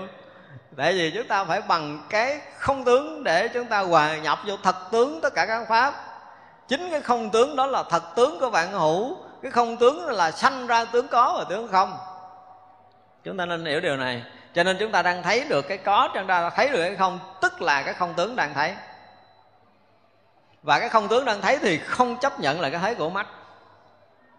Tại thấy của mắt là tướng thấy cho nên khi nào mà chúng ta thấy bằng mắt chúng ta, nghe bằng tay có nghĩa là lúc đó chúng ta vẫn còn dùng tướng để thấy tướng. Dùng tướng để tiếp xúc tướng là sai lầm. Đúng không? Đến một cái lúc nào đó chúng ta không còn dùng tướng để tiếp xúc tướng nữa là lúc đó chúng ta biết được cái không tướng là tất cả các tướng. Mà không phải là tướng khó và không phải tướng không? Mà nhờ cái không tướng đó nó sẽ hiện ra rõ ràng tướng khó và tướng không lúc nào chúng ta biện biệt được tất cả các pháp, này là sai biệt. Nhưng mà hoàn toàn không có một chút sai biệt nào, thì lúc đó là tướng không đang thấy nhớ phải biện biệt được tất cả các tướng mà không có một sự sai khác nào nha. Nó kỳ cục như vậy đó. Bây giờ mình phân biệt là rõ ràng có khác đúng không? Nhưng mà biện biệt rồi cái không có cái nào như cái nào nhưng mà không có cái nào khác với cái nào. Ngay cái chỗ biện biệt đó mà không sai khác chứ không phải là là là, là chút nữa. Không có tức không có tức. Nó chính là sự không sai khác được biện biệt rõ ràng. Một cái điều kỳ lạ trong cái điều trí tuệ này khác với cái trí thức rõ ràng. Trí thức là phân biệt mà phân biệt là sai khác biện biệt mà không sai khác. Biện biệt được tất cả vạn hữu sai biệt mà không sai khác miếng nào. Đó là thật tướng của vạn pháp, đó là cảnh giới tỳ lô giáo na. Đó, nếu mà học cảnh giới tỳ lô giáo na, chúng ta phải học tới đó. Thấy được tới đó thì mới hy vọng là chúng ta thông cảm được những cái gì mà trong cảnh, trong cái à, cái phẩm tỳ lô giáo na này nói còn nếu không ôm cái hiểu về nhà hiểu tiếp. Chúng ta chỉ hiểu thôi. Mà hiểu thì không phải hiểu là dùng gì dùng tướng để biết tướng. Đúng không? Hiểu là dùng tướng để biết tướng là sai. Làm sao mà đừng có dùng tướng để nhận được tướng là đúng? À, tức là nhận cái bằng cái không tướng. Nhưng mà biện biệt được tất cả mọi tướng cái đặc biệt là như vậy. Nhưng mà biện biệt được sự sai biệt của tất cả các tướng mà tất cả các tướng đều hoàn toàn không có cái sự khác biệt. Giống như nói nghịch ra đúng không? Rõ ràng đạo phật là một cái gì? Nghịch lý. Nghịch lý không phải là nói ngược thế gian mà không có cái lý nào thế gian nói được tới cái lý của đạo phật hết mới gọi là nghịch lý. Đó, theo lý luận xuôi chiều của sinh tử là không phải lý luận thế gian là lý luận sinh diệt so sánh phân biệt. Còn lý luận của đạo phật là nó không phải lý luận so sánh phân biệt để sinh diệt nữa, gọi là nghịch lý. Nghịch lý là không có cái lý nào thế gian dính vào đây được hết đó mà rõ ràng là nghịch lý, tại vì đã nói là sai biệt thì sao? Có khác nhau chứ. Là thuận lý, đúng không? Nhưng mà không với trí tuệ phật đạo thực thụ là biện biệt được tất cả sự sai biệt mà không khác biệt chút nào. Đó là trí tuệ đạo phật. Một cái nó vượt ngoài tất cả cái hệ tư tưởng học của thế giới. Mà nói không có cái tư tưởng nào định nghĩa nổi cái điều này hết trơn á. Mà đừng có nói cái hệ tư tưởng này hệ tư tưởng kia đã từng có. Bây giờ kéo hết đi cái lý luận của đông phương tây phương ra không có cái tư tưởng nào mà đủ sức để có thể định nghĩa nổi cái này hết trơn á. À, đó gọi là nghịch lý của đạo phật hay nói khác hơn là đạo phật chỉ còn một cái thôi là phá nát hết tất cả những tri thức. Đó, vô đi. Các nhà khoa học mà làm sao chứng minh được một cái điều là biện biệt được tất cả mọi cái sai biệt mà không có một sự sai khác nào. Nhưng mà có trí tuệ đó thì có trí tuệ đó mới lập ngôn này được. Mà khi nó lập ngôn này là có cái chuyện đó mới đủ sức lập ngôn thì vậy là khoa học sẽ chứng minh nổi cái điều này đi, mới nói là khoa học. Mà đó là cái hiện thực đang hiện hữu, mới là điều kỳ lạ. Nó là một cái loại năng lượng hiện hữu, hiện thực, hiện tiền. Và từ xưa giờ nó luôn vận hành và hiện tiền lên như vậy cả. Thật ra không phải là đến với trí tuệ giác ngộ đạo Phật người đó mù mờ, Không có. Rất là linh thông, tại biện biệt, tất cả sự sai biệt mà đâu có mù mờ mà nói là không biết đúng, không biết sai, không phải thấu hiểu tất cả dạng pháp. Tại vì tất cả những sai biệt có nghĩa là sự đúng, sự sai hay dở quá khứ, hiện tại, vị lai đều biện biện một cách tường tận. Nhưng mà không có sự sai biệt nào trong đó hết. Lạ kỳ như vậy. Muốn nói quá khứ vị lai thì liền thành quá khứ vị lai. Nhưng mà muốn nói không có quá khứ vị lai, rõ ràng là không có quá khứ vị lai. Muốn nói thời gian không gian thì hiện tất cả thời gian không gian. Muốn nói không thời gian không gian thì ở đây không có thời gian không gian gì hết và rõ ràng là không có thời gian không gian. Nhưng mà muốn thành thời gian không gian thì nó liền thành thời gian không gian. Nhưng mà ngay khi thành thời gian không gian mà là không thời gian không gian ngay tại chỗ đó. Không có nói là nó qua rồi nó nó hết không có chuyện đó. Mà ngay khi hiện hữu tức là không. Thì đó là tướng thật của dạng pháp. Đó là cảnh giới tỳ lô giá na. Đó, học cảnh giới tỳ lô giá na thì chúng ta phải học tới đó thì thôi, mặc dầu là chúng ta chưa có thực sự thâm nhập, nhưng mà ít ra chúng ta phải có cái khái niệm vượt thoát này. Rõ ràng là là phải đến một cái lúc, hả chưa? Dùng cái không để rõ vạn hữu. Còn thấy bằng mắt là không phải nha. Nghe bằng tay là bằng cái có để thấy rồi. Đó, bây giờ mình tạm thời nói vậy để dễ hiểu đi. Còn thấy bằng mắt, còn nghe bằng tay là dùng cái có để thấy cái có mà không phải mắt để thấy, không phải tay để nghe thì dùng cái không để có thể biện biệt. Thì lúc đó là thật tướng vạn hữu đang hiện tiền. Thật tướng đó làm hiện hữu tất cả các tướng. Đó là một điều rất kỳ lạ. Tất cả các tướng nó có đó rồi, nhưng mà nếu không có cái thật tướng thì tất cả các tướng này không hiện hữu. Mà hiện tất cả các tướng rồi, mà không phải là tất cả các tướng thì đó là thật tướng của vạn hữu biện biệt được tất cả cái sự sai biện mà không có sự sai khác, đó là trí tuệ bát nhã. Đó là cảnh giới thì loại cho nào? Ha, ghi sổ để giờ đọc đi đọc lại cho nhớ. Thôi, giờ chúng ta nghỉ.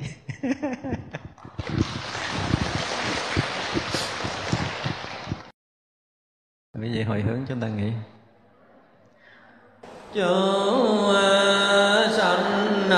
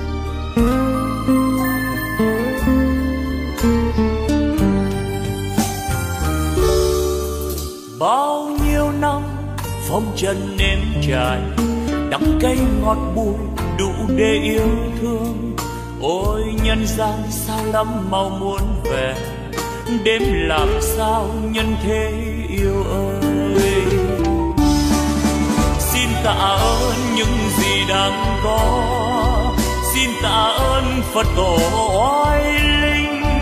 Xin tạ ơn chư vị thánh hiền. Xin tạ ơn đất trời sông núi. Xin tạ ơn vũ trụ mênh mông. Xin đa tạ, xin trọng ơn tất cả đã cho tôi hương vị cuộc đời đã cho tôi vị ngon trần gian, đã cho tôi niềm đau nhân thế, đã cho tôi trí huệ tuyệt vời. Để bây giờ đạo đời tỏ ràng ánh đạo vang tỏa khắp nhân gian, ôi cực lạc, ôi niết bàn miên việt ôi, thế giới muôn ngàn hoa rộ nở, âm nhạc reo vui khắp chốn trần gian.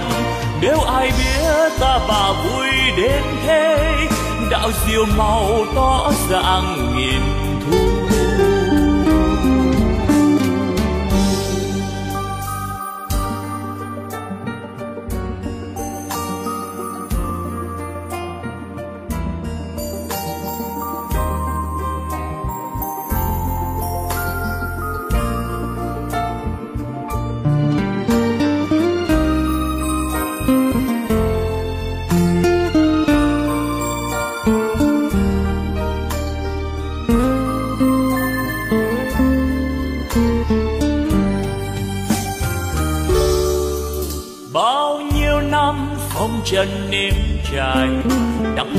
ngọt bùi đủ để yêu thương.